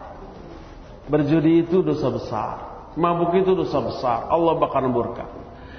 Hobinya, kesenangannya yang paling selama ini disukainya dilarang oleh kita. Apa orang itu akan diam? Tidak. Oleh karena itu muncul reaksi balik yang tidak diharapkan. Kita memberi nasihat yang bermanfaat, mereka membalas dengan celaan. Kita memberikan bimbingan, mereka membalasnya dengan makian. Kita berkata lemah lembut dengan adab, mereka memarahi dengan kata-kata kasar yang kurang ajar. Kalau tidak ada jihad dalam diri kita dalam berdakwah, kita bisa tumbang di tengah jalan. Eh dakwahnya kia gini, Ternyata dicela orang, dimusuhi orang.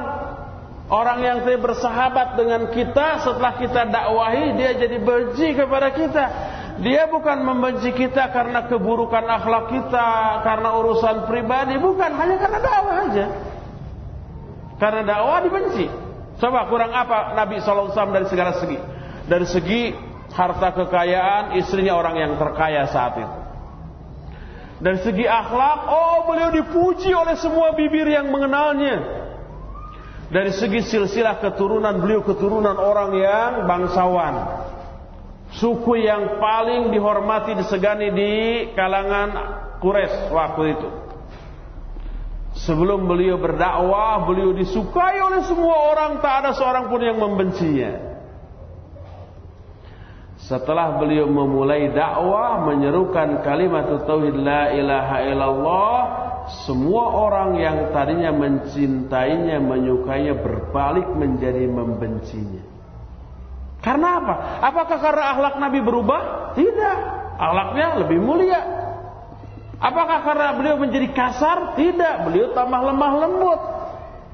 Apakah karena hal-hal yang sifatnya duniawi? Bukan. Tapi karena dakwah, karena nasihat yang dilakukan. Maka lahir ujian, godaan, reaksi-reaksi yang tidak mengenakan.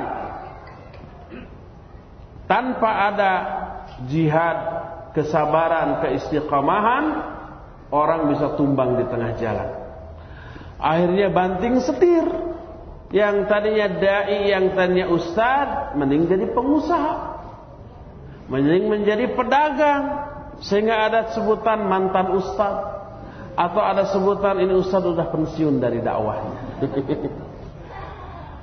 Mau dakwah lagi gak ada yang mendengar. Dan seterusnya. Inilah yang ketiga, jihad melawan diri sendiri dalam hal mendakwahkan ilmu dan amal yang sudah dimiliki. Dan keempat, ayyu jahidaha ala sabri ala masyaqqati da'wati ila Allah azza wa jalla wa adal khalqi wa yatahammalu dhalika kullahu lillah. Jihad melawan diri sendiri dalam hal bersabar di atas penderitaan akibat dakwah. Jadi siapa yang mau menerjunkan diri ke medan dakwah, bersiap-siap untuk menderita. Dan untuk bertahan dalam penderitaan dibutuhkan jihad. Karena orang yang didakwahi, seperti yang saya katakan tadi, memberikan reaksi yang negatif atas dakwah kita. Umumnya seperti itu. Jangan disangka ustaz tidak punya musuh. Jangankan ustaz, Nabi aja punya musuh enggak? Banyak. Orang-orang kafir, orang-orang munafik, orang-orang fasik, itu musuh-musuhnya akibat dakwah yang dilakukan. Berdasarkan hal itulah maka dibutuhkan kesabaran. Dan untuk bisa tetap sabar dibutuhkan jihad. Sabar, sabar. Bagaimana caranya? Oh, banyak kiat dari Al-Quran dan As-Sunnah. Ingat bahwa pertama, seluruh penderitaan yang kita alami itu menggugurkan dosa. Tanpa harus tobat dari dosa itu. Kalau kita dicela orang, difitnah orang, oh ustaz fulan itu brengsek, jelek, pesek, belek. Terus dan seterusnya sampai ke telinga kita, jangan marah, jangan langsung dendam. Siapa dia? Saya cari nomor H P-nya, saya teror. Jangan. Tapi itu keuntungan. Apa untungnya? Pertama, dosa kita gugur. Andai dosa kita berwujud, kita akan melihat dosa itu berjatuhan dari diri kita. Andai dosa itu memberi efek terhadap berat badan, maka begitu difitnah, dikata-katai, dihina, berat badan kita menjadi ringan, berguguran dari diri kita. Kedua, nambah pahala itu. Ketiga, doa kita makbul. Kalau kita memudahkan keburukan bagi orang itu, kena itu. Dijamin itu kena. Janji Allah melalui lisan Rasulnya sallallahu alaihi wasallam. Bagaimana tidak untung tuh? Ingat terhadap keuntungan penderitaan akibat dicela orang karena dakwah yang kita lakukan, insyaallah kita bisa istiqomah di atas kesabaran. Tundukkan hawa nafsu kita. Jangan tonjolkan gengsi kita, harga diri kita ketika kita dihina orang. Umumnya kan gitu ya. Begitu dihina orang, wah langsung marah. Karena apa? Yang terusik harga diri. Yang terusik gengsinya. Jangan. Harga diri kita itu bullshit, harga diri kita itu sampah. Rendahkan diri kita di hadapan Allah subhanahu wa taala. Memang kita rendah, memang kita hina. Itu yang pertama. Sehingga kita tidak akan tersinggung ketika dihina orang, ketika dikucilkan orang, ketika tidak dimuliakan, tidak dihormati, tidak dihargai oleh orang. Kita tidak akan tersinggung, kita akan tersenyum. Kedua, yakinilah ahwal yang ngobrol di belakang, yakinilah bahwa mulia atau hinanya seseorang bukan karena dia dihina dan dimuliakan oleh sesama manusia. Yang menghinakan dan yang memuliakan manusia adalah Allah. Wa tu'izzu man tasha'u wa tudhillu man tasha'. Ya Allah, Engkau memuliakan siapa saja orang yang Kau kehendaki untuk dimuliakan. Dan begitu juga tentang masalah kehinaan. Innallaha yarfa'u qauman bihadzal kitab wa yadh'u bihi akharin. Semuanya Allah akan mengangkat derajat kemuliaan suatu kaum karena kitab Al-Quran ini nih. Dan Allah akan menghinakan kaum lain juga karena kitab Al-Quran ini. Orang yang akan dimuliakanlah orang yang mengamalkan isi Al-Quran. Orang yang akan dihinakanlah orang yang menjauhi isi Al-Quran. Itu aja resep kemuliaan. Allah subhanahu wa ta'ala berfirman, yarfa'illahu alladhina amanu minkum walladhina utul ilma darajat. Itu resep kemuliaan. Dan kita tidak akan hina hanya karena dihina orang. Allah akan memuliakan seorang manusia walaupun orang itu dihinakan oleh jutaan manusia, tetap orang itu akan mulia. Inilah empat tingkatan jihad melawan diri sendiri. Pertama, jihad dalam belajar ilmu. Kedua, jihad dalam mengamalkan ilmu. Ketiga, jihad dalam mendakwakan ilmu. Keempat, jihad dalam hal sabar di atas semua penderitaan akibat dakwah. Empat tingkatan jihad melawan diri sendiri. Lalu berkata Imam Ibnu Qayyim, kata beliau, fa idza istakmala hadhihi al-maratibul arba' sara minar rabbaniin, fa inna as-salafa mujmi'una ala anna al-'alima la yastahiqu an yusamma rabbaniyan hatta ya'rifa al-haqqa wa ya'mala bih wa yu'allimahu, faman 'alima wa 'amila wa 'allama fadhaka yud'a 'aziman fi malakutis samawati. Siapa orang yang telah menyempurnakan empat tingkatan jihad melawan diri sendiri ini, dia akan berubah menjadi seorang Rabbani. Karena generasi salafus soleh ijma bahwa seseorang yang alim tidaklah layak disebut seorang Rabbani sebelum dia mengetahui kebenaran, mengamalkan kebenaran dan mengajarkannya. Maka siapa orang yang belajar ilmu lalu mengajar, mengamalkannya dan mengajarkannya, maka dia akan diseru, dipuji, disanjung di malakutis samawat, di alam malakut, di langit sana, di kalangan para malaikat. Disanjung, dipuji dan dibanggakan oleh mereka. Inilah empat tingkatan jihad melawan diri sendiri. Ini baru jihad yang pertama, menghadapi musuh yang pertama. Dengan cara mengamalkan keempat tingkatan jihad tadi, itu bekal utama untuk bisa istiqamah di medan jihad kelak. Inilah yang pertama. Ikhwan dan akhwat azanillahu wa iyyakum, baik yang hadir di sini ataupun yang mendengarkan di radio Roja masing-masing, untuk menghindari kejenuhan, Kita akan seling dulu ya sebelum menjelaskan jihad yang kedua dengan satu dua pertanyaan yang sudah ada di tangan saya, dan ada door prize awat tiga Ikhwan dua. Mana? Oh iya. Ada enam buah buku dibagi dua, tiga Ikhwan dan tiga Akhwat. Tapi buku ini tidak gratis, harus ditebus dengan jihad. Jihadnya hanya menjawab pertanyaan saja. Satu buku untuk satu orang, tiga buku untuk tiga orang. Ya, kita mulai dari Ikhwan terlebih dahulu. Ada tiga buku nih. Pertama, Surga, Neraka dan Calon Penghuninya Menurut Quran Sunnah, susunan Syaikh Hasan Al-Halabi Al-Athari.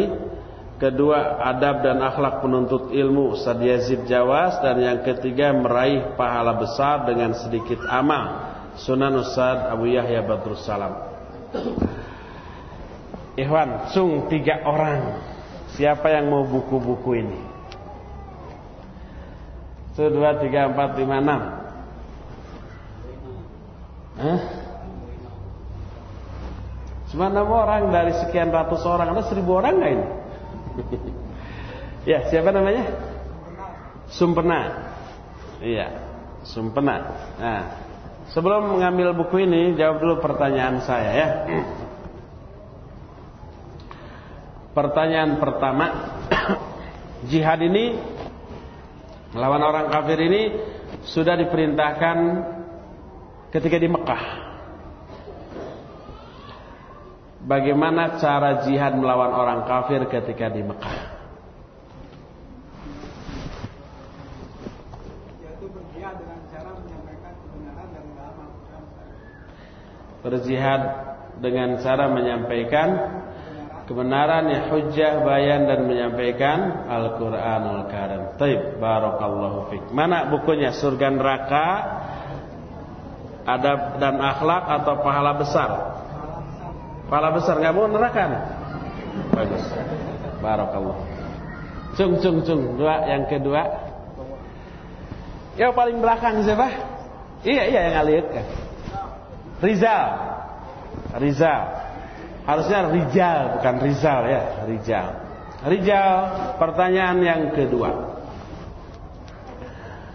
Pertanyaan kedua adalah, sebutkan tiga musuh bagi kita. Gampang, ayo. Diri sendiri. Kedua, setan, baiklah urutan nanti balik. Ketiga, ketiga orang kafir dan munafik ya. Baik, barakallah. Mending surga, neraka, mending ilmu. Oh, ilmu, ilmu. Fadhal. Sebab dengan ilmu bisa ke surga dan selamat dari neraka. Barakallah. Satu lagi siapa? Ayo cung. Tadi ada enam. Ya, belakang siapa? Adi. Adi. Ya, Adi. Pertanyaan untuk Adi.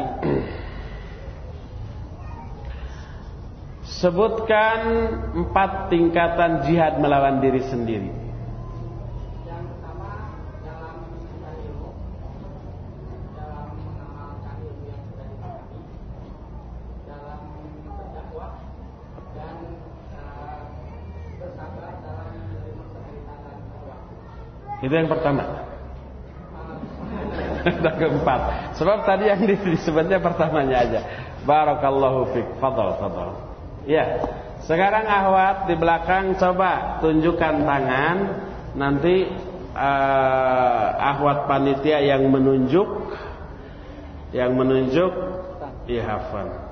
Ada tiga buku judulnya. Pertama, Hak dan Kewajiban Wanita Muslimah Menurut Quran Sunnah, susunan Syekh Abdullah bin Jarullah bin Ibrahim al-Jarullah. Kedua, susunan Khaulah Darwis dengan judul Kecemburuan Wanita, isinya kiat-kiat mengelola cemburu di kalangan wanita agar dapat meredam malapetaka dalam rumah tangga. Ketiga, susunan Dr Muhammad Yaqub ad-Dahlawi dengan judul Beginilah Islam Melindungi Kaum Wanita. Tunjuk tiga orang akhwat. Tunjuk tiga orang. Sudah? Sudah belum? Sudah? Sudah ya? Coba yang pertama. Yang pertama sudah? Sudah ditunjuk? Baik. Pertanyaan pertama untuk akhwat yang pertama adalah,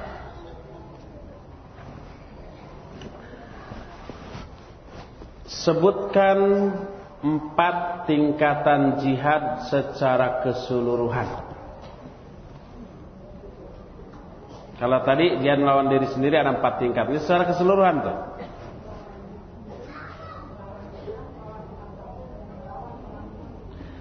Melawan diri sendiri, melawan setan, berjihad orang kafir, berjihad melawan orang-orang munafik. Iya, barakallahu fiik. Nah, nanti pilih sendiri ya yang pertama. Kedua, sudah ditunjuk yang kedua? Sudah? Ya. Yang kedua, tadi disebutkan empat tingkatan jihad melawan diri sendiri. Pertanyaan, kalau orang sudah menyempurnakan keempat itu, orang itu disebut apa? Gampangnya. Sudah? Apa judulnya? Rob ah, apa judulnya? Jawabnya? Rabbani. Ya, Rabbani itu orang berilmu, beramal, berdakwah dan bersabar. Ketiga, terakhir. Ini lebih gampang lagi yang terakhir. Sudah? Ditunjuk? Iya. Yang ketiga atau terakhir, coba.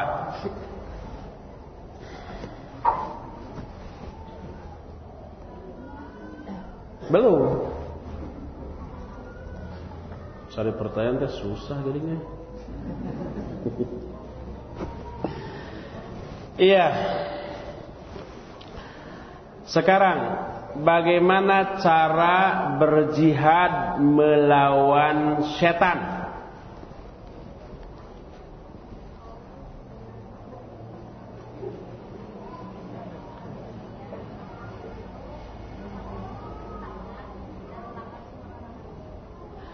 Ia mendustakan semua janjinya, mendurhakai semua perintahnya, melanggar semua larangan-larangan setan. Iya. Ya, barakallahu fiik. Itu tiga-tiganya sudah diberikan ke belakang, silakan pilih sendiri ya. Kita selingi dulu dengan tanya jawab.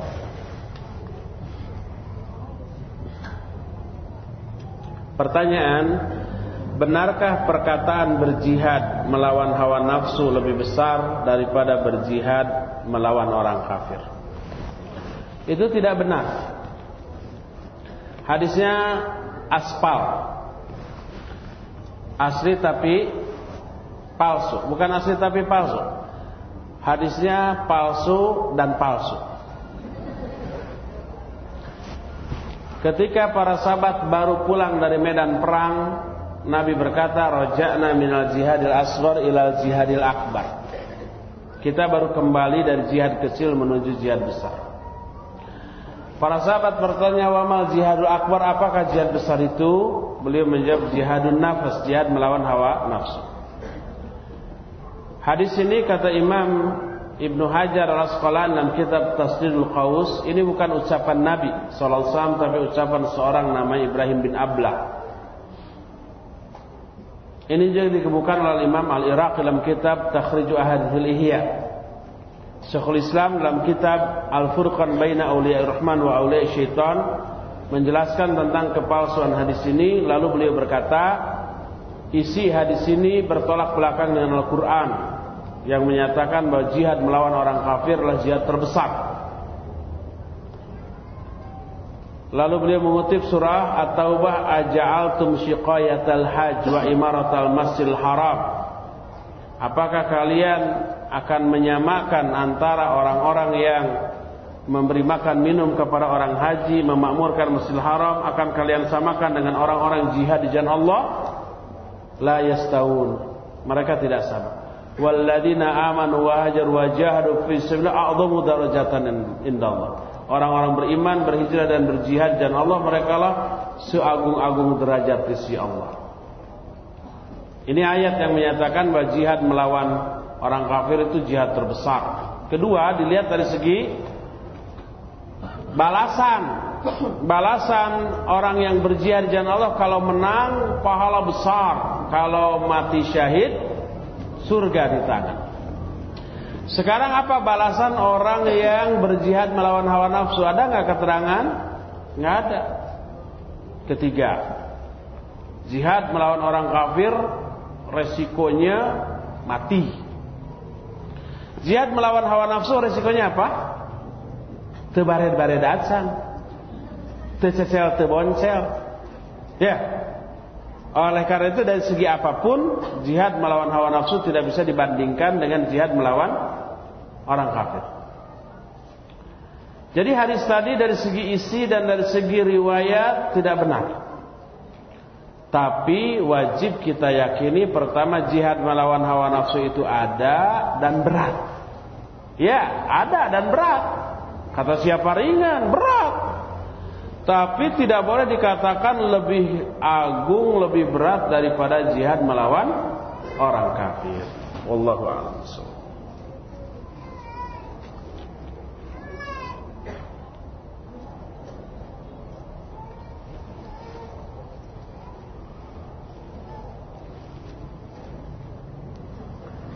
Ada yang menulis pertanyaan dengan bahasa Arab. Ma hukmul jihad tahta rayatil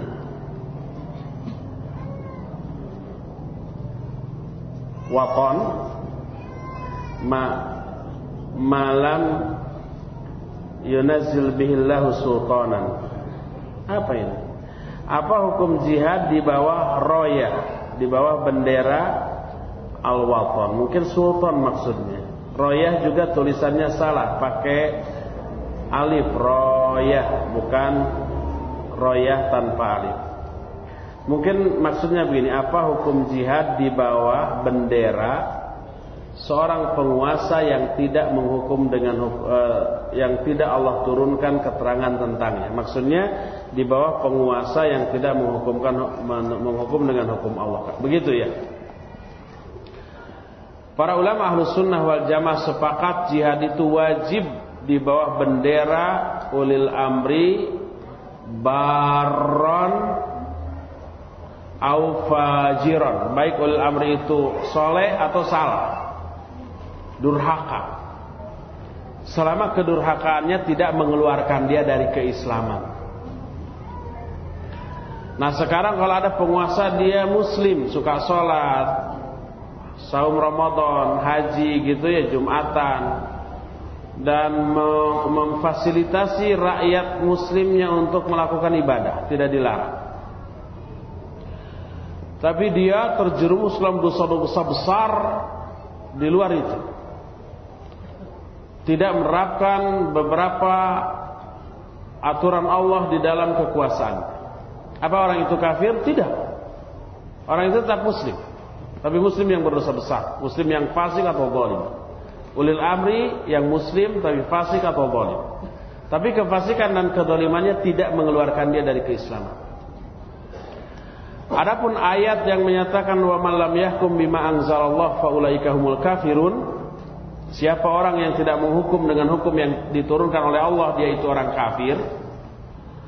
Pertama, ayat itu ujungnya ada tiga. Mereka orang kafir, mereka orang fasik, mereka orang zalim. Gitu ya. Wa man lam yahkum bima anzalallahu fa ulaika humuz zalimun. Wa man lam yahkum bima anzalallahu fa ulaika humul fasiqun. Ada tiga.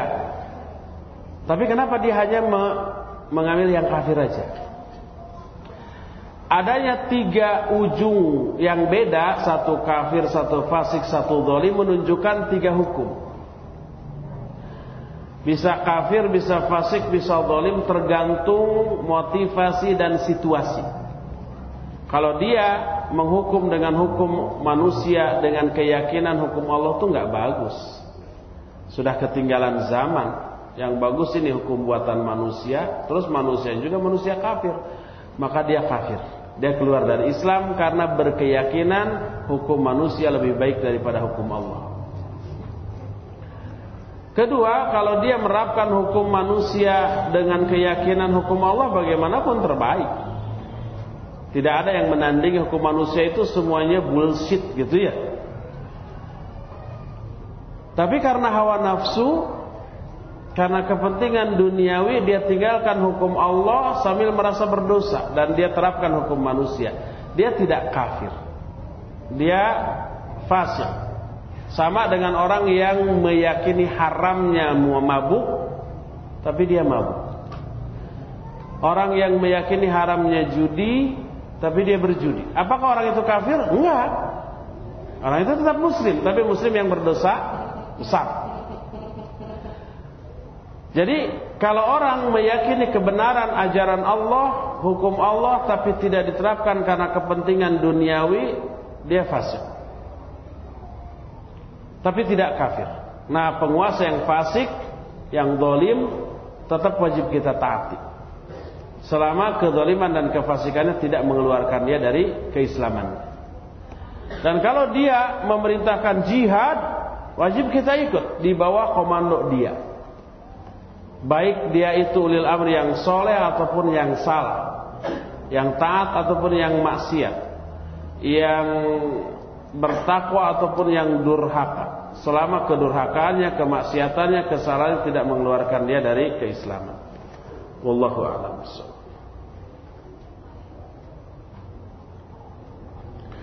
Apa hukumnya kalau ada ikhwan yang punya busur di rumahnya? Apakah harus dipatahkan? Busur itu panah gitu? Atau busur derajat? Di sini tidak dijelaskan. Tidak ada keharusan untuk mematahkan busur, baik busur derajat ataupun busur panah. Nggak ada dalilnya harus dipatahkan.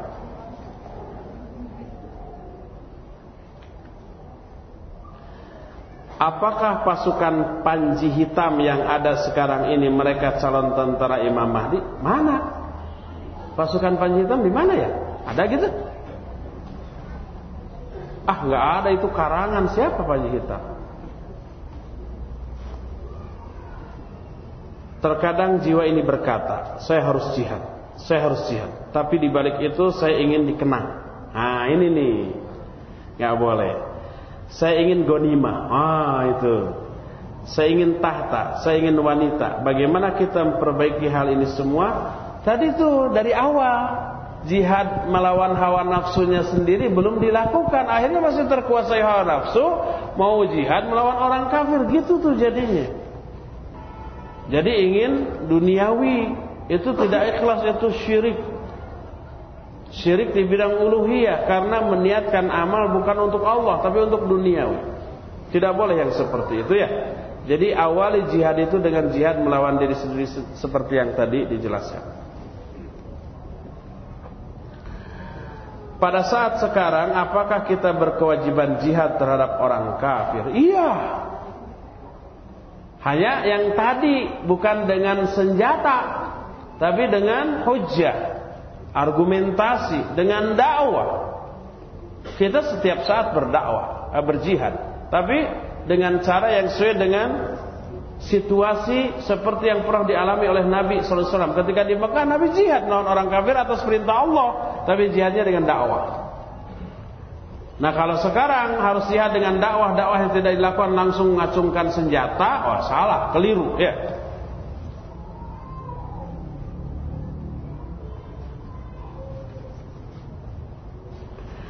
Ketika kita berdakwah, menghadiri kajian Quran Sunnah di masjid, timbul Timbul apa? Timbul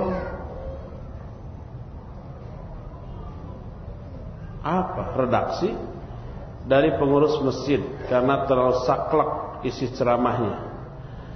Timbul reaksi, oh reaksi dari pengurus masjid karena terlalu saklek isi ceramahnya. Tolong nasihatnya.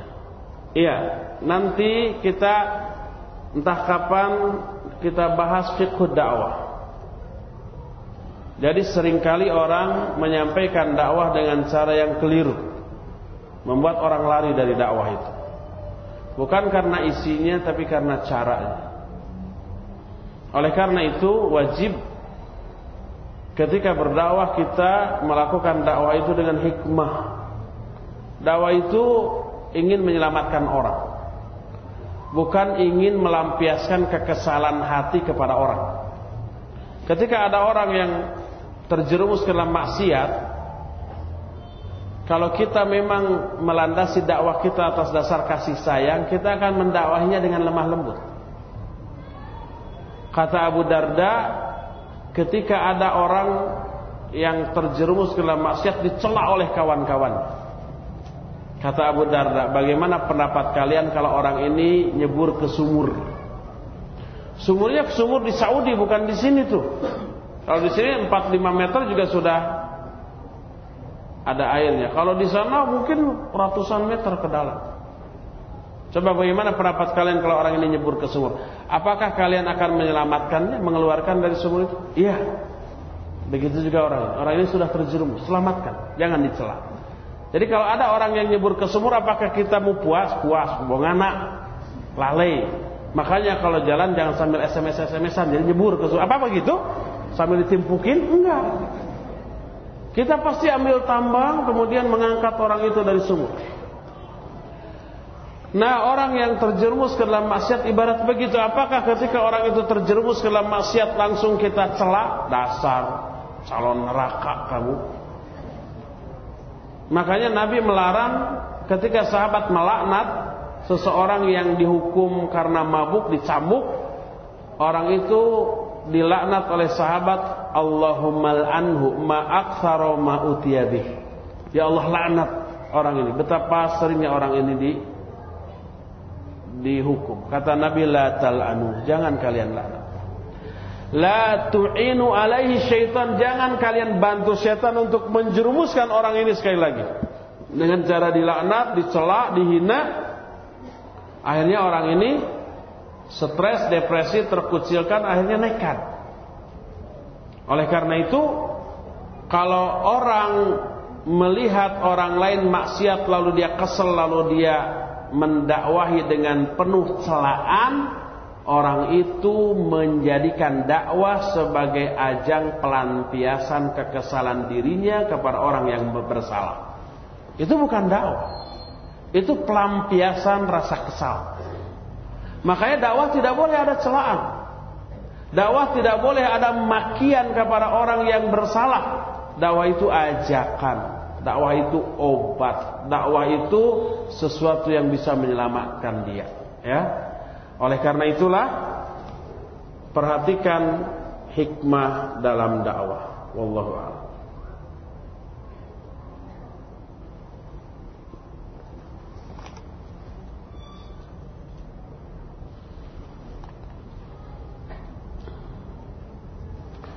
Pertanyaan masih banyak, tapi materi belum selesai. Kita lanjutkan sebentar lagi, ya. Silakan diminum dulu sambil apa namanya refreshing sebentar, ya.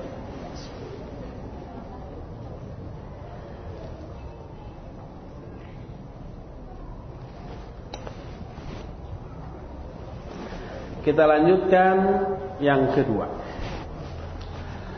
Sekarang jihad melawan setan. Ada dua tingkatan. Kalau tadi jihad melawan hawa nafsu, melawan diri sendiri, ada tiga, empat tingkatan. Kedua, jihad melawan setan, ada dua tingkatan.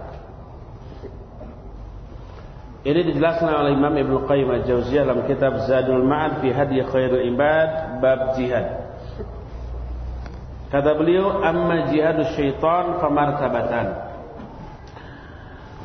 Ihdahuma jihaduhu ala daf'i ma yulqa ilal abdi minas syubuhat wasyukuk al-qadiha fil iman. Adapun jihad melawan setan ada dua tingkatan. Tingkatan pertama adalah memerangi setan dalam menolak apa yang mereka lontarkan kepada manusia berupa syubhat, syukuk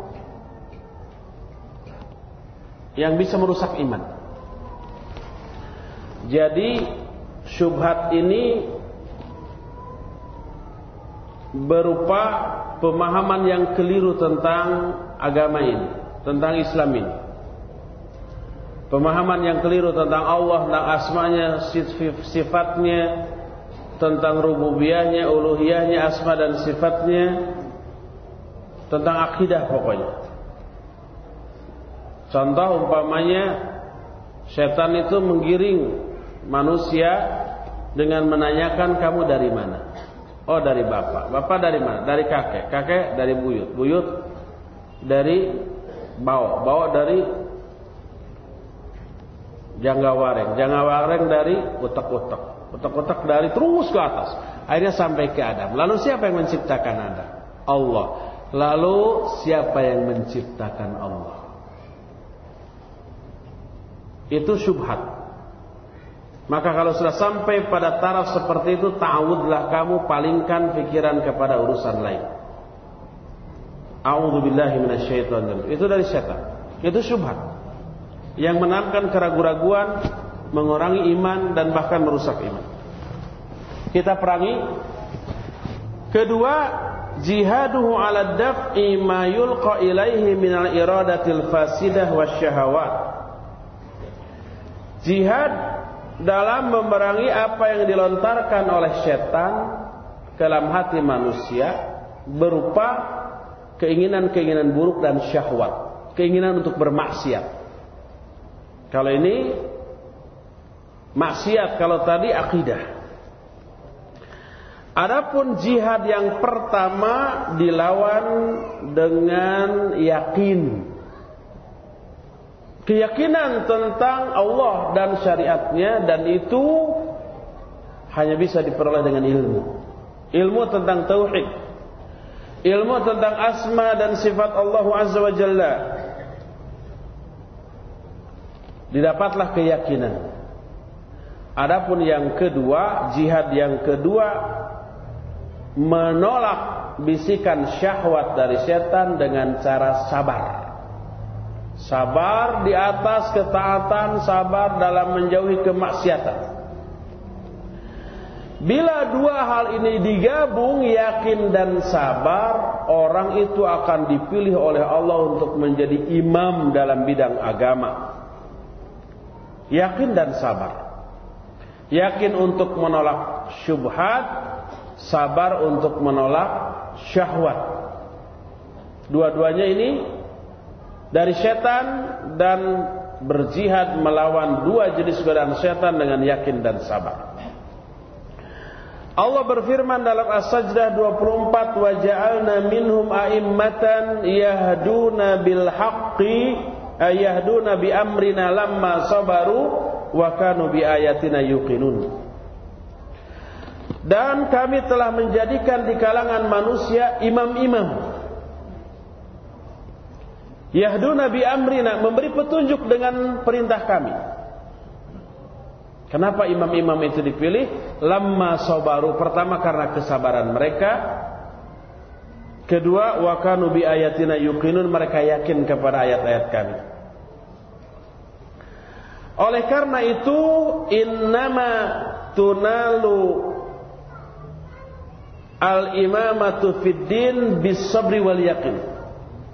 Keimaman dalam masalah agama hanya bisa diperoleh dengan sabar dan yakin. Sabar bisa menolak syahwat, yakin bisa menolak syubhat.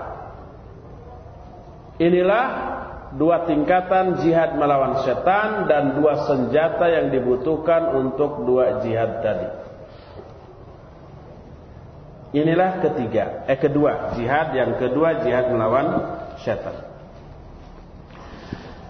Jihad keempat, eh ketiga dan keempat, yaitu jihad melawan orang kafir dan orang-orang munafik, ada empat tingkatan pula.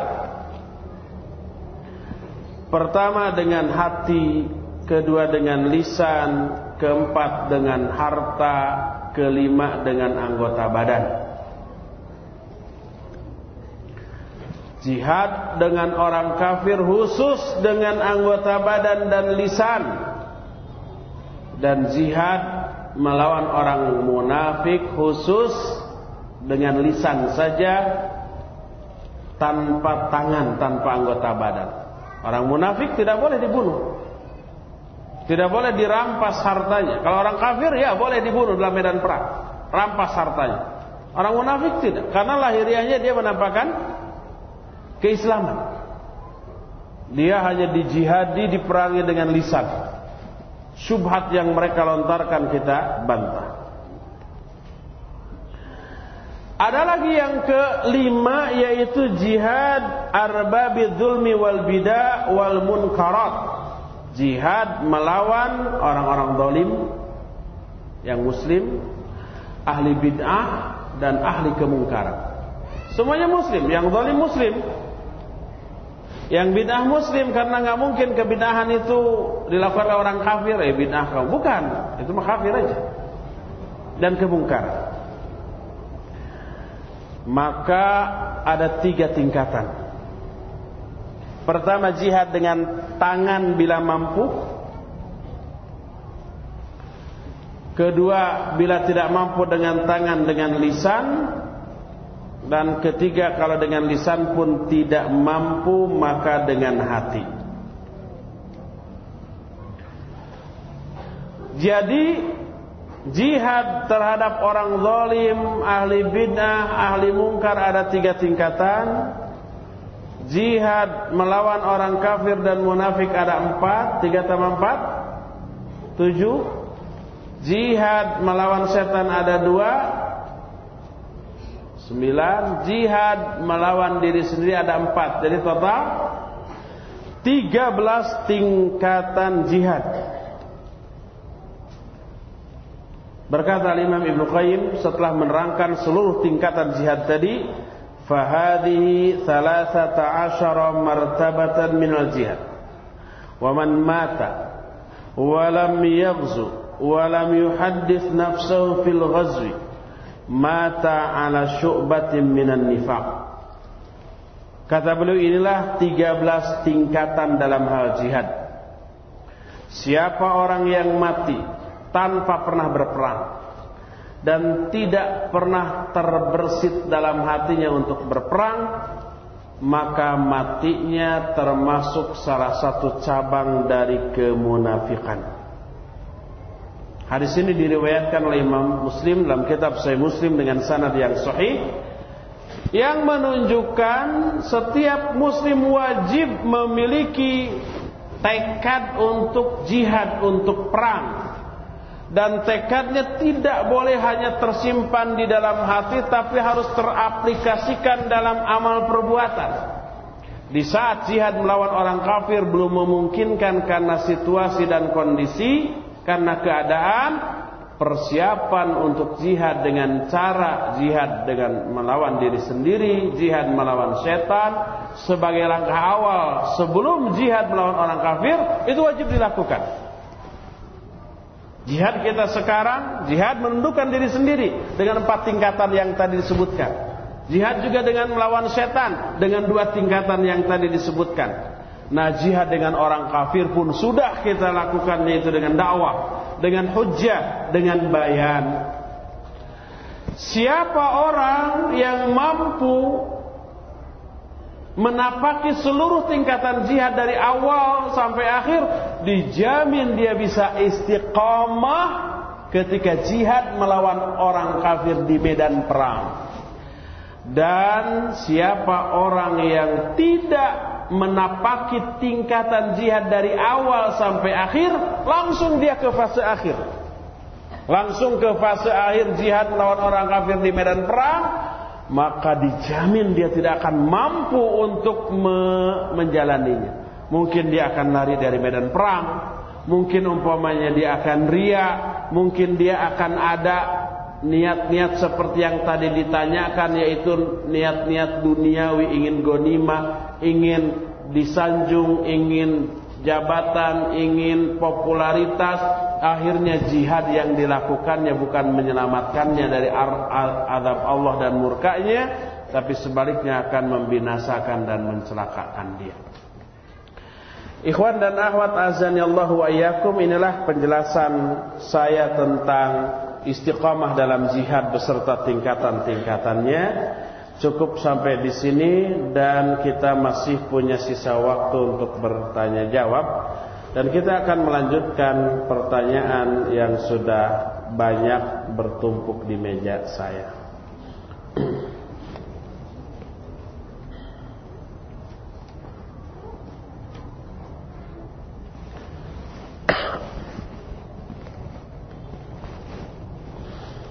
Boleh enggak kita merasa bangga dengan diri kita sendiri, merasa istiqamah agar kita lebih lebih apa? Lebih percaya diri dalam menuntut ilmu syar'i. Boleh enggak kita merasa bangga dengan diri kita? Tidak boleh merasa bangga dengan diri kita, baik kelebihan kita, kepandaian kita, kecerdasan kita, ilmu kita, atau pendapat kita. Sebab ijabun binafsihi termasuk akhlak yang buruk. Untuk mengetahui sampai sejauh mana keburukan akhlak ini, ikhwan dan akhwat silakan nanti dengar di Radio Roja setiap hari. Masalah akhlak di Selasa ya, Selasa tapi dengan bahasa Sunda. Tentang akhlak nanti akan dijelaskan buruknya ijabun binafsihi, yaitu bangga terhadap diri sendiri. Adapun bangga dengan karunia Allah, dengan rahmat Allah, maka itu harus dan diperintahkan. Allah berfirman, wa bi fadlillahi wa rahmatihi fabidzalika falyafrahu huwa khairum mimma yajma'un. Dengan karunia dan rahmat Allah, maka dengan hal itu silakan kalian berbangga-bangga. Itu lebih baik daripada dunia yang mereka kumpulkan. Jadi bangga terhadap diri sendiri tidak boleh. Cari perkara lain yang bisa memotivasi kita dalam menuntut ilmu. Bolehkah kita sekarang berlatih bela diri atau berlatih menembak untuk persiapan jihad tanpa menyisihkan mencari ilmu? Dan kedua, ana tadi pagi melihat di internet ada video seseorang yang meledakkan dirinya di tengah-tengah tentara yang mayoritas Syiah. Apakah boleh? Apakah dengan meledakkan diri seperti itu termasuk jihad? Video tersebut kalau anak tidak salah di Suriah. Ya, pertama, boleh enggak belajar bela diri? Boleh. Olahraga apapun yang bisa melatih kecepatan gerak kita, kekuatan fisik kita untuk kepentingan jihad nanti atau untuk kepentingan-kepentingan menunjang ketaatan kepada Allah boleh. Seperti untuk saum, untuk tahajud, itu dibutuhkan fisik. Makin panjang tahajudnya, makin dibutuhkan kekuatan fisik. Kalau lemah nanti gak bisa lama-lama.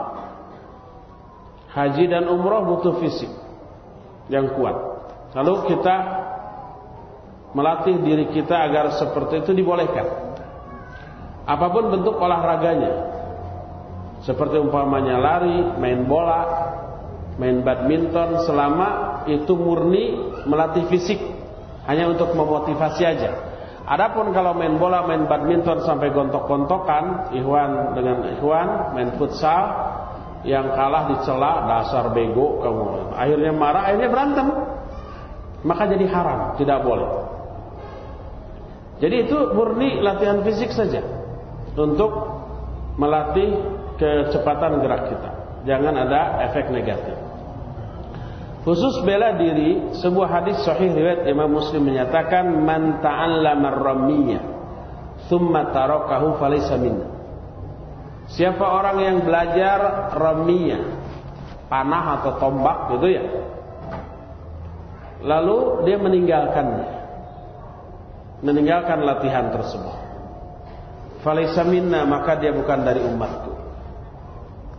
Saya pernah tanyakan hadis ini kepada Syekh Ali Hasan Al-Athari hafizahullah, ya Syekh, bisa enggak ramiyah di sini, karena sekarang ini enggak diperlukan tuh tombak sama panah, tapi bela diri bisa, boleh, bisa, sama dengan untuk kepentingan jihad, cuma jangan melalaikan aktivitas pokok kita menuntut ilmu. Jadi saking terobsesinya dengan bela diri, belajar syariat ditinggalkan karena ingin jadi pendekar. Padahal kemampuan bela diri untuk zaman sekarang tidak mendesak untuk dimanfaatkan, karena nggak setiap hari, nggak setahun sekali kita berantem. Kalau tahu umpamanya berantem juga bukan urusan agama lagi ya. Paling senggolan di motor, di jalan gitu ya, berantem gitu ya. Walaupun sekali-kali itu sangat diperlukan, tapi tidak setahun sekali kita membutuhkannya. Seringkali orang yang belajar bela diri sampai tinggi nggak manfaat. Berantem enggak gitunya. Ngajak berantem kepada orang lain juga nggak ada yang melayani gitu ya. Mau ikut pertandingan-pertandingan juga tidak ada gitu. Oleh karena itu nggak banyak manfaat belajar bela diri sampai setinggi itu, sampai jadi pendekar gitu ya, sampai bisa loncat ke atas gunung dari helikopter maksudnya. Tidak banyak manfaat. Cukup sekedar bugar, sekedar kuat secara fisik, itu lebih dibutuhkan ya.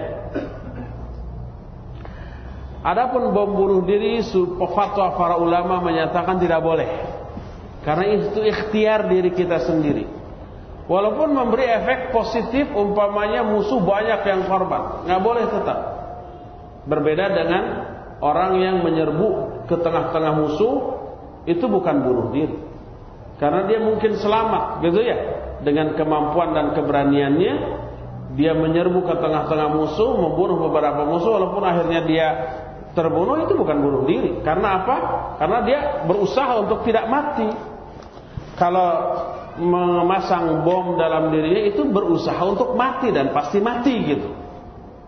Maka tidak boleh seperti itu. Sekelompok orang meyakini terjunnya dalam kancah politik sebagai jihad parlemen. Benarkah? Bullshit. Coba kontribusi mereka untuk Islam apa? Buka awalnya, awalnya wacana yang mereka lontarkan menjadikan partai atau parlemen sebagai alat memperjuangkan Islam. Setelah terjun terbalik, Islam dijadikan sebagai alat untuk meraih tujuan yang mereka tetapkan. Dengan menjual perjuangan Islam, orang Islam dukung, kepilih gitu kan. Setelah kepilih apa? Berebut duit di sana. Sebelum terjun ke politik, mereka dai-dai, ustaz-ustaz, hafalan Quran, hafalan hadis, sholat berjamaah, akhlak kepada wanita, jangankan bersentuhan, menatap pun tidak gitu ya. Setelah terjun harus kampanye, ke kampung-kampung banyak idola ibu-ibu dipeluk, bukan hanya salaman lagi tuh. Nggak bisa nolak, kalau nolak bisa nggak kepilih itu. Daripada nggak kepilih, mending dipeluk. Syariat yang sudah dulu ada dalam dirinya dikemanakan itu. Dulu perayaan-perayaan hari-hari besar Islam, kata mereka bid'ah dhalalah finnar. Setelah terjun ke dunia politik, jadi sunnah untuk rekrutmen.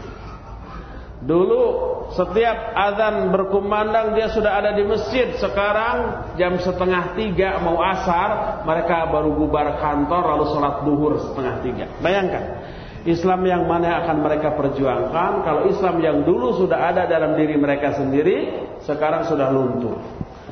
Hafalan Quran yang dulu mereka pelihara sekarang banyak lupa karena pikirnya politik.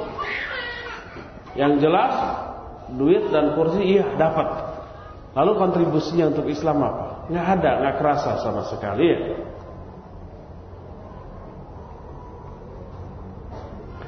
Apakah banyaknya pengikut pemilih menjadi tolak ukur berhasilnya jihad mereka dalam parlemen? Enggak, tolak ukurnya sejauh mana kontribusi mereka kepada Islam.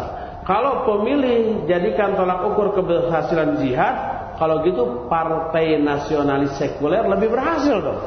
Coba partai mana yang menang di Indonesia? Sekuler, nasionalis sekuler, bukan partai Islam. Itu bukan tolak ukur sama sekali.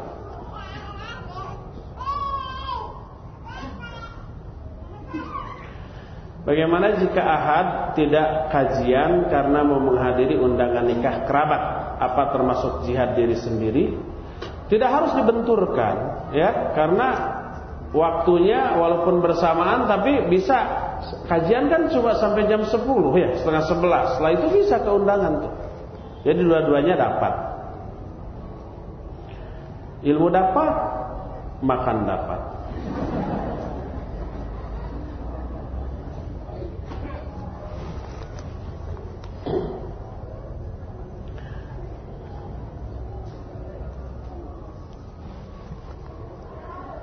Anas sedih tidak bisa mengingatkan suami dari kemaksiatan. Di antaranya setiap ada wanita yang imut di hadapannya dengan memakai pakaian ketat dan pakaian di atas lutut, suami selalu memandang dan tidak sebentar sampai kepalanya berbelok ke arah mana wanita tersebut berjalan. Kalau lagi nyetir bahaya. Tolong nasihatnya agar anak tetap istiqomah dan suami bisa berubah dan bertobat. Iya, coba ajak suami ngaji, dengar Radio Roja, suruh baca Al-Quran. Karena intinya bukan belum tahu, dia tahu itu nggak boleh. Itu syahwat. Syahwat itu berkaitan dengan lemahnya iman, pupuk iman. Ajak baca Quran bareng, ajak sholat tahajud bareng, ajak saum bareng. Besok hari Senin Pak, siapkan sahur ya, gitu. Maghrib sampai Isya ambil Quran, Pak ini ayat ini gimana ya, gitu. Atau tajwidnya cara baca yang benar, saya mamah benar nggak nih? Coba uh, dengarkan bacaan mamah. Kalau salah tolong koreksi. Begitu saja awalnya, sehingga dengan seperti itu nanti dia terkondisi dengan amal soleh yang kita ajak kepada dia. Dengan sendiri imannya meningkat, dengan meningkatnya iman itu tadi insya Allah ditinggalkan dengan sendiri. Karena kondisi iman yang kuat gak akan serak kalau harus melirik kayak gitu.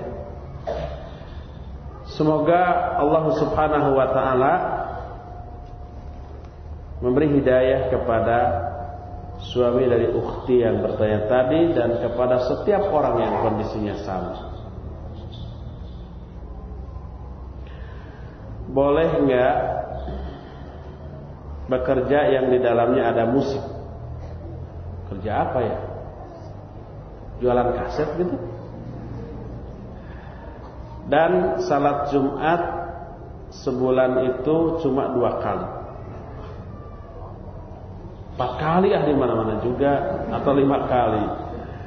Bagaimana hukum meninggalkannya? Nggak boleh meninggalkan sholat Jumat dengan alasan apapun kecuali alasannya syar'i, seperti umpamanya sakit atau safar gitu ya. Tapi kalau nggak ada alasan syar'i nggak boleh ditinggalkan. Dan nggak boleh bekerja di sebuah lingkungan yang terus disetel musik di sana. Matikan atau keluar, insya Allah Allah akan berganti dengan yang lebih baik. Benarkah asal makna jihad itu adalah qital? Nggak benar. Buktinya apa? Buktinya di Mekah ketika belum diperintahkan perang sudah diperintahkan jihad. Itu bukan perang. Oh kan perangnya juga perang pemikiran. Nah, itu bukan qital berarti.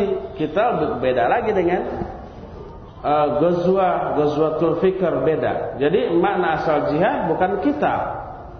Jihad itu artinya berasal dari kata jahada, artinya berusaha dengan sungguh-sungguh.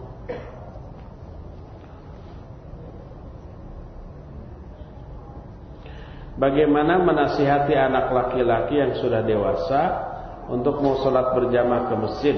Mereka sekolahnya masih di rumah. Mereka sholatnya masih di rumah.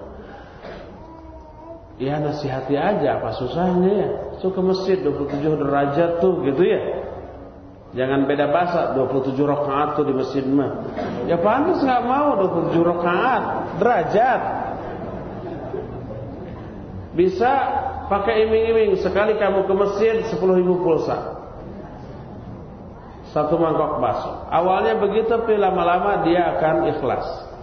Kalau dengan itu enggak, ancaman kalau kamu ke masjid nih sapu nih. Itu dibolehkan, apalagi kalau sudah lebih dari sepuluh tahun. Benarkah bila seorang meninggal di usia muda, Allah lebih menyayangi orang tersebut dibanding orang yang meninggal di usia tua? Ah, enggak, saya belum pernah dengar tuh keterangannya. Kasihan para orang tua. Saya belum pernah dengar keterangan itu.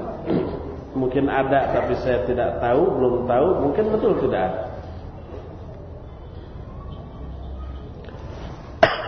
Sebelum ana disadar, orang-orang non-muslim di lingkungan masih tegur sapa. Tapi setelah disadar, sebaiknya bagaimana sikap yang harus dilakukan? Tetap harus lebih ramah. Kalau setelah dicadar orang jadi tidak menegur, bukan ber, bukan berarti benci mereka, bukan. Tapi mereka punya persepsi, oh mungkin nggak mau ditanya, akhirnya nggak negur, karena takut negur itu salah. Kita yang memulai, tambah ramah, tambah baik, tambah perhatian ke tetangga. Kalau sebelum disadar hanya bertanya, assalamualaikum bu, mau kemana? Sudah. Kalau sudah dicatat, cadar lebih lagi, assalamualaikum, kuma ibu damang, mereka mana, nuju naon, meni seru kitu, gitu ya. Yang ramah, sehingga kesan bahwa awat bercadar itu judes hilang. Bahkan dibela, eh, mengerikan begitu ya, pakai cadar, dibela. Apa siapa itu ramah? Coba tegur sekali. Uh, pasti dia ngasih amplop, gitu ya. Amplop aja. Nah jadi. Kalau kita sudah dicadar harus lebih baik ke tetangga. Lebih ramah, lebih peduli, lebih perhatian. Begitu tetangga sakit cepat tengok, bawa apa aja, makanan atau uang dan seterusnya. Begitu ada umpamanya orang yang kedengaran kesulitan, itu orang anaknya itu gak mau sekolah karena ditagih S P P terus tuh, jadi gak mau, kita datangi. Silaturahmi, tanya, oh anak pak nggak sekolah kenapa? Oh ini ini bayar-bayar besok, begitu. Insya Allah tetangga akan menilai bahwa akhlak bercadar itu menyenangkan. Mereka akan membela kita di saat kita dihujat oleh orang yang tidak kenal kita.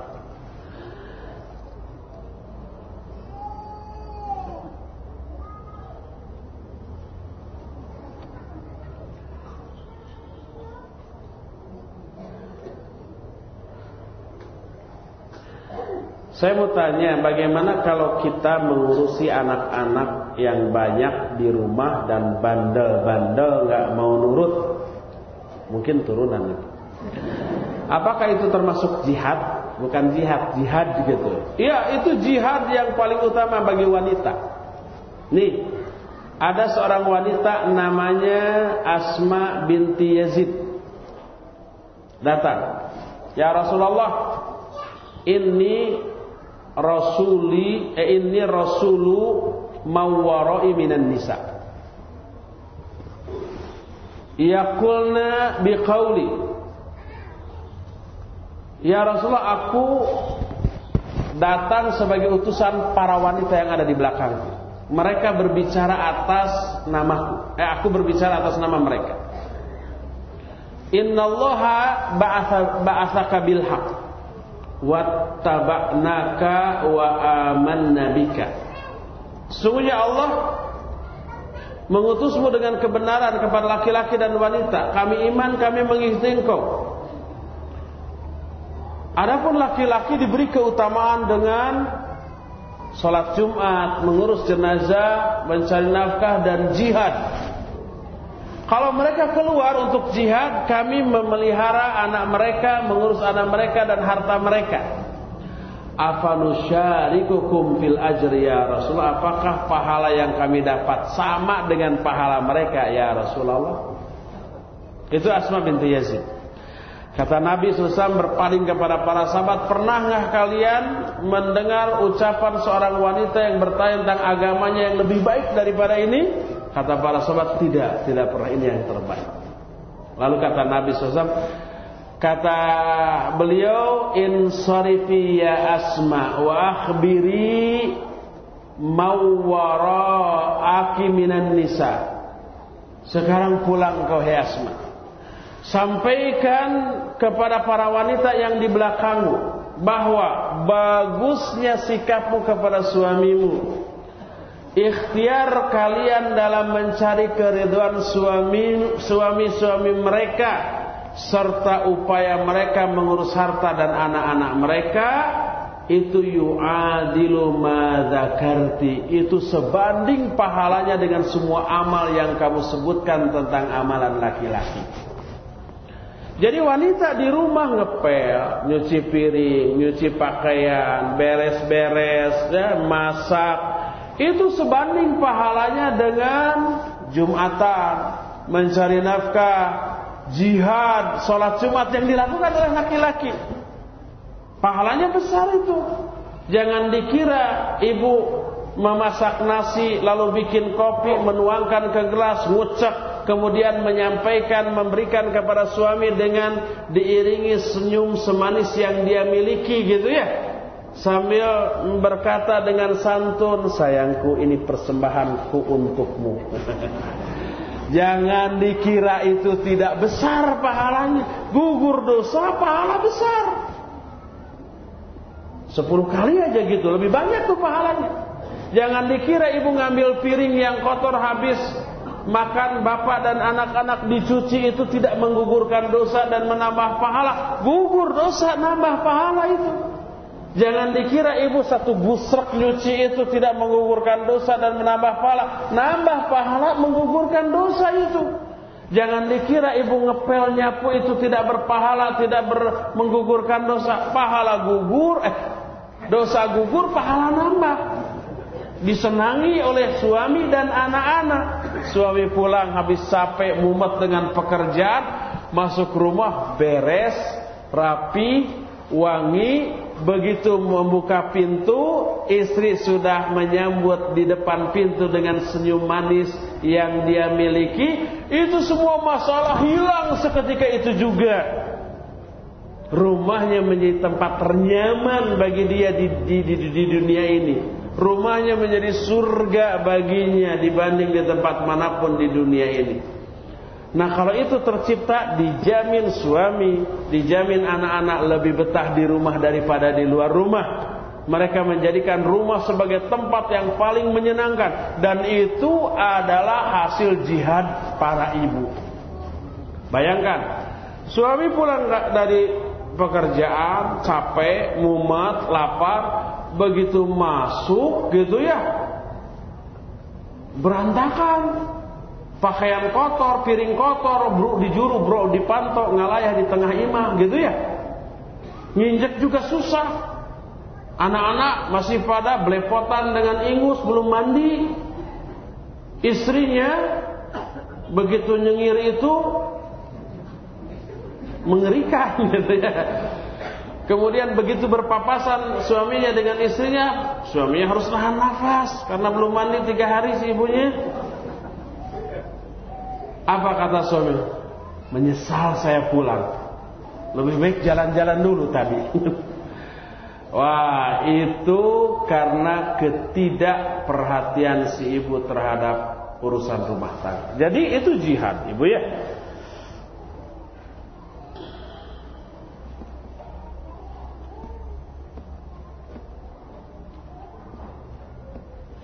Kalau kita berbuat dosa, apakah itu salahnya setan? Enggak, salah kita juga. Bahwa andil setan ya ada, tapi kesalahan kita kenapa tergoda oleh setan? Tahu setan oleh musuh, menjerumuskan, dituruti. Saya ibu rumah tangga yang ingin sekali membekali ilmu sunnah kepada anak saya, sehingga berencana ingin sekali mempesantrenkannya, dikarenakan lingkungan rumah dekat dengan perbid'ahan. Dan saya meminta izin kepada suami, tapi menolaknya karena suami saya pun belum mau memahami sunnah. Bagaimana saya harus menyikapinya? Iya, sharing aja dengan suami. Jelaskan kenapa harus dipesantrenkan dan bahaya bila tidak dipesantrenkan. Ajak ngaji, ajak setel, nyetel Radio Roja. Berikan buku-buku yang berbicara tentang ilmu, tentang sunnah, tentang tauhid, tentang kebaikan.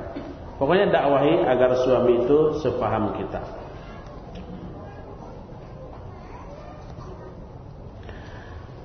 Sebelum kita jihad mendakwahkan, apakah kita harus jihad mengamalkan dulu atau bersamaan? Karena setelah thalabul ilmi ingin rasanya mendakwahkan ilmu itu terhadap saudara yang belum mengikuti kebenaran. Iya. Setelah berilmu, amalkan ilmu untuk diri sendiri dan ajarkan. Kalau kita belum mampu mengamalkan, bolehkah mengajarkan? Tetap boleh. Abdullah bin Mas'ud radhiyallahu an pernah mengatakan, saya, saya ajarkan kebaikan bukan karena saya sudah mengamalkannya, tapi saya berharap memperoleh pahala dari amalan kalian setelah saya ajarkan. Perkataan Abdullah bin Mas'ud difahami oleh para ulama. Pertama, tawadhu'nya Ibnu Mas'ud. Dia menyatakan, saya menyampaikan kebenaran bukan karena saya sudah mengamalkannya. Itu tawadhu. Mungkin beliau sudah mengamalkannya, tapi beliau mengatakan be, bukan berarti saya sudah mengamalkannya dalam rangka bertauriah. Bertauriah itu berdiplomasi. Mungkin sudah mengamalkan, tapi kualitas pengamalannya belum seperti yang dikehendaki oleh Abdullah bin Mas'ud sendiri. Sehingga para ulama menyatakan bahwa kalau seseorang belum mengamalkan tapi sudah menyampaikan, lalu ilmu yang disampaikan diamalkan oleh murid-muridnya, dia tetap dapat pahala. Jadi sampaikanlah, sampaikanlah, dan itu bisa memotivasi kita untuk mengamalkan. Kadang setan menggoda untuk melakukan ibadah secara berlebihan. Jadi kadang kalau mau ibadah, kita jadi bingung apakah itu godaan setan atau bukan. Ya, kalau muncul keinginan ibadah pasti bukan dari setan. Yang dari setan itu kalau umpamanya betul ibadah yang kita lakukan melebihi dari apa yang dicontohkan. Contoh, Nabi sallallahu alaihi wasallam melakukan sholat fajar dua rakaat dengan cara yang ringan. Yang beliau baca hanya kuliah dan kulhu. Di rakaat pertama kuliah, di rakaat kedua qul huwallahu ahad. Itu sunnah. Lalu muncul, saya ingin lebih baik dari Nabi sallallahu alaihi wasallam. Lalu dia salat di rakaat pertama selesai Fatihah membaca surah Al-A'la. Di rakaat kedua membaca surah Yasin. Ya, itu keliru, salah. Karena yang menjadi ukuran benarnya amalan pertama ikhlas, kedua mutaba'ah. Makanya ketika tiga orang menyatakan saya akan sholat semalaman, tidak akan tidur. Kedua, saya saum tiap hari, tidak akan buka. Ketiga, saya tidak akan menikahi para wanita. Itu dikatakan ketika istri Nabi menjawab, Nabi kalau malam tidur terus bangun lalu sholat. Ada orang yang lebih baik saya tidak akan tidur, sholat terus. Kalau siang gimana? Nabi kadang saum, kadang tidak. Ah, saya mau saum terus. Akhirnya oleh Nabi ditegur, kaliankah yang berkata begini, begini, begini? Demi Allah saya lebih takwa dibanding kalian, lebih takut kepada Allah dibanding kalian. Tapi kalau malam aku sholat, aku pun tidur. Kalau siang aku saum, aku juga kadang tidak. Dan aku menikahi para wanita. Siapa yang tidak suka kepada sunnahku, dia bukan umatku. Jadi walaupun tahajud ada disyariatkan, tapi kalau cara melaksanakannya berlebih-lebihan dari apa yang dicontohkan oleh Nabi, semalaman sholat tanpa tidur, tiap hari begitu, setiap hari saum terus tanpa buka-buka, menyalahi sunnah Nabi sallallahu alaihi wasallam. Ya, itu berlebih-lebihan. Kalau kadar berlebih-lebihan, berlebih-lebihan seperti itu, ya itu dari setan. Tapi kalau umpama begitu muncul, saya mau tahajud nanti malam, mah ah jangan-jangan ini dari setan. Ah itu keliru, bukan, enggak mungkin itu dari setan, ya. Wallahu a'lam. Jadi yang menjadi ukuran apakah itu dari setan atau tidak, lihat apakah itu menyalahi tuntunan Nabi atau tidak. Ya, masih banyak pertanyaan, tapi waktu yang kita miliki sudah hampir habis. Kita butuh persiapan untuk wudu dan seterusnya. Sampai di sini Istiqomah jilid keempat. Sampai berjumpa kembali di Istiqomah jilid yang kelima. Subhanakallahum bihamdik, asyhadu an la ilaha illa anta, astaghfiruka wa atubu ilaik, walhamdulillahi rabbil alamin. Wassalamualaikum warahmatullahi wabarakatuh.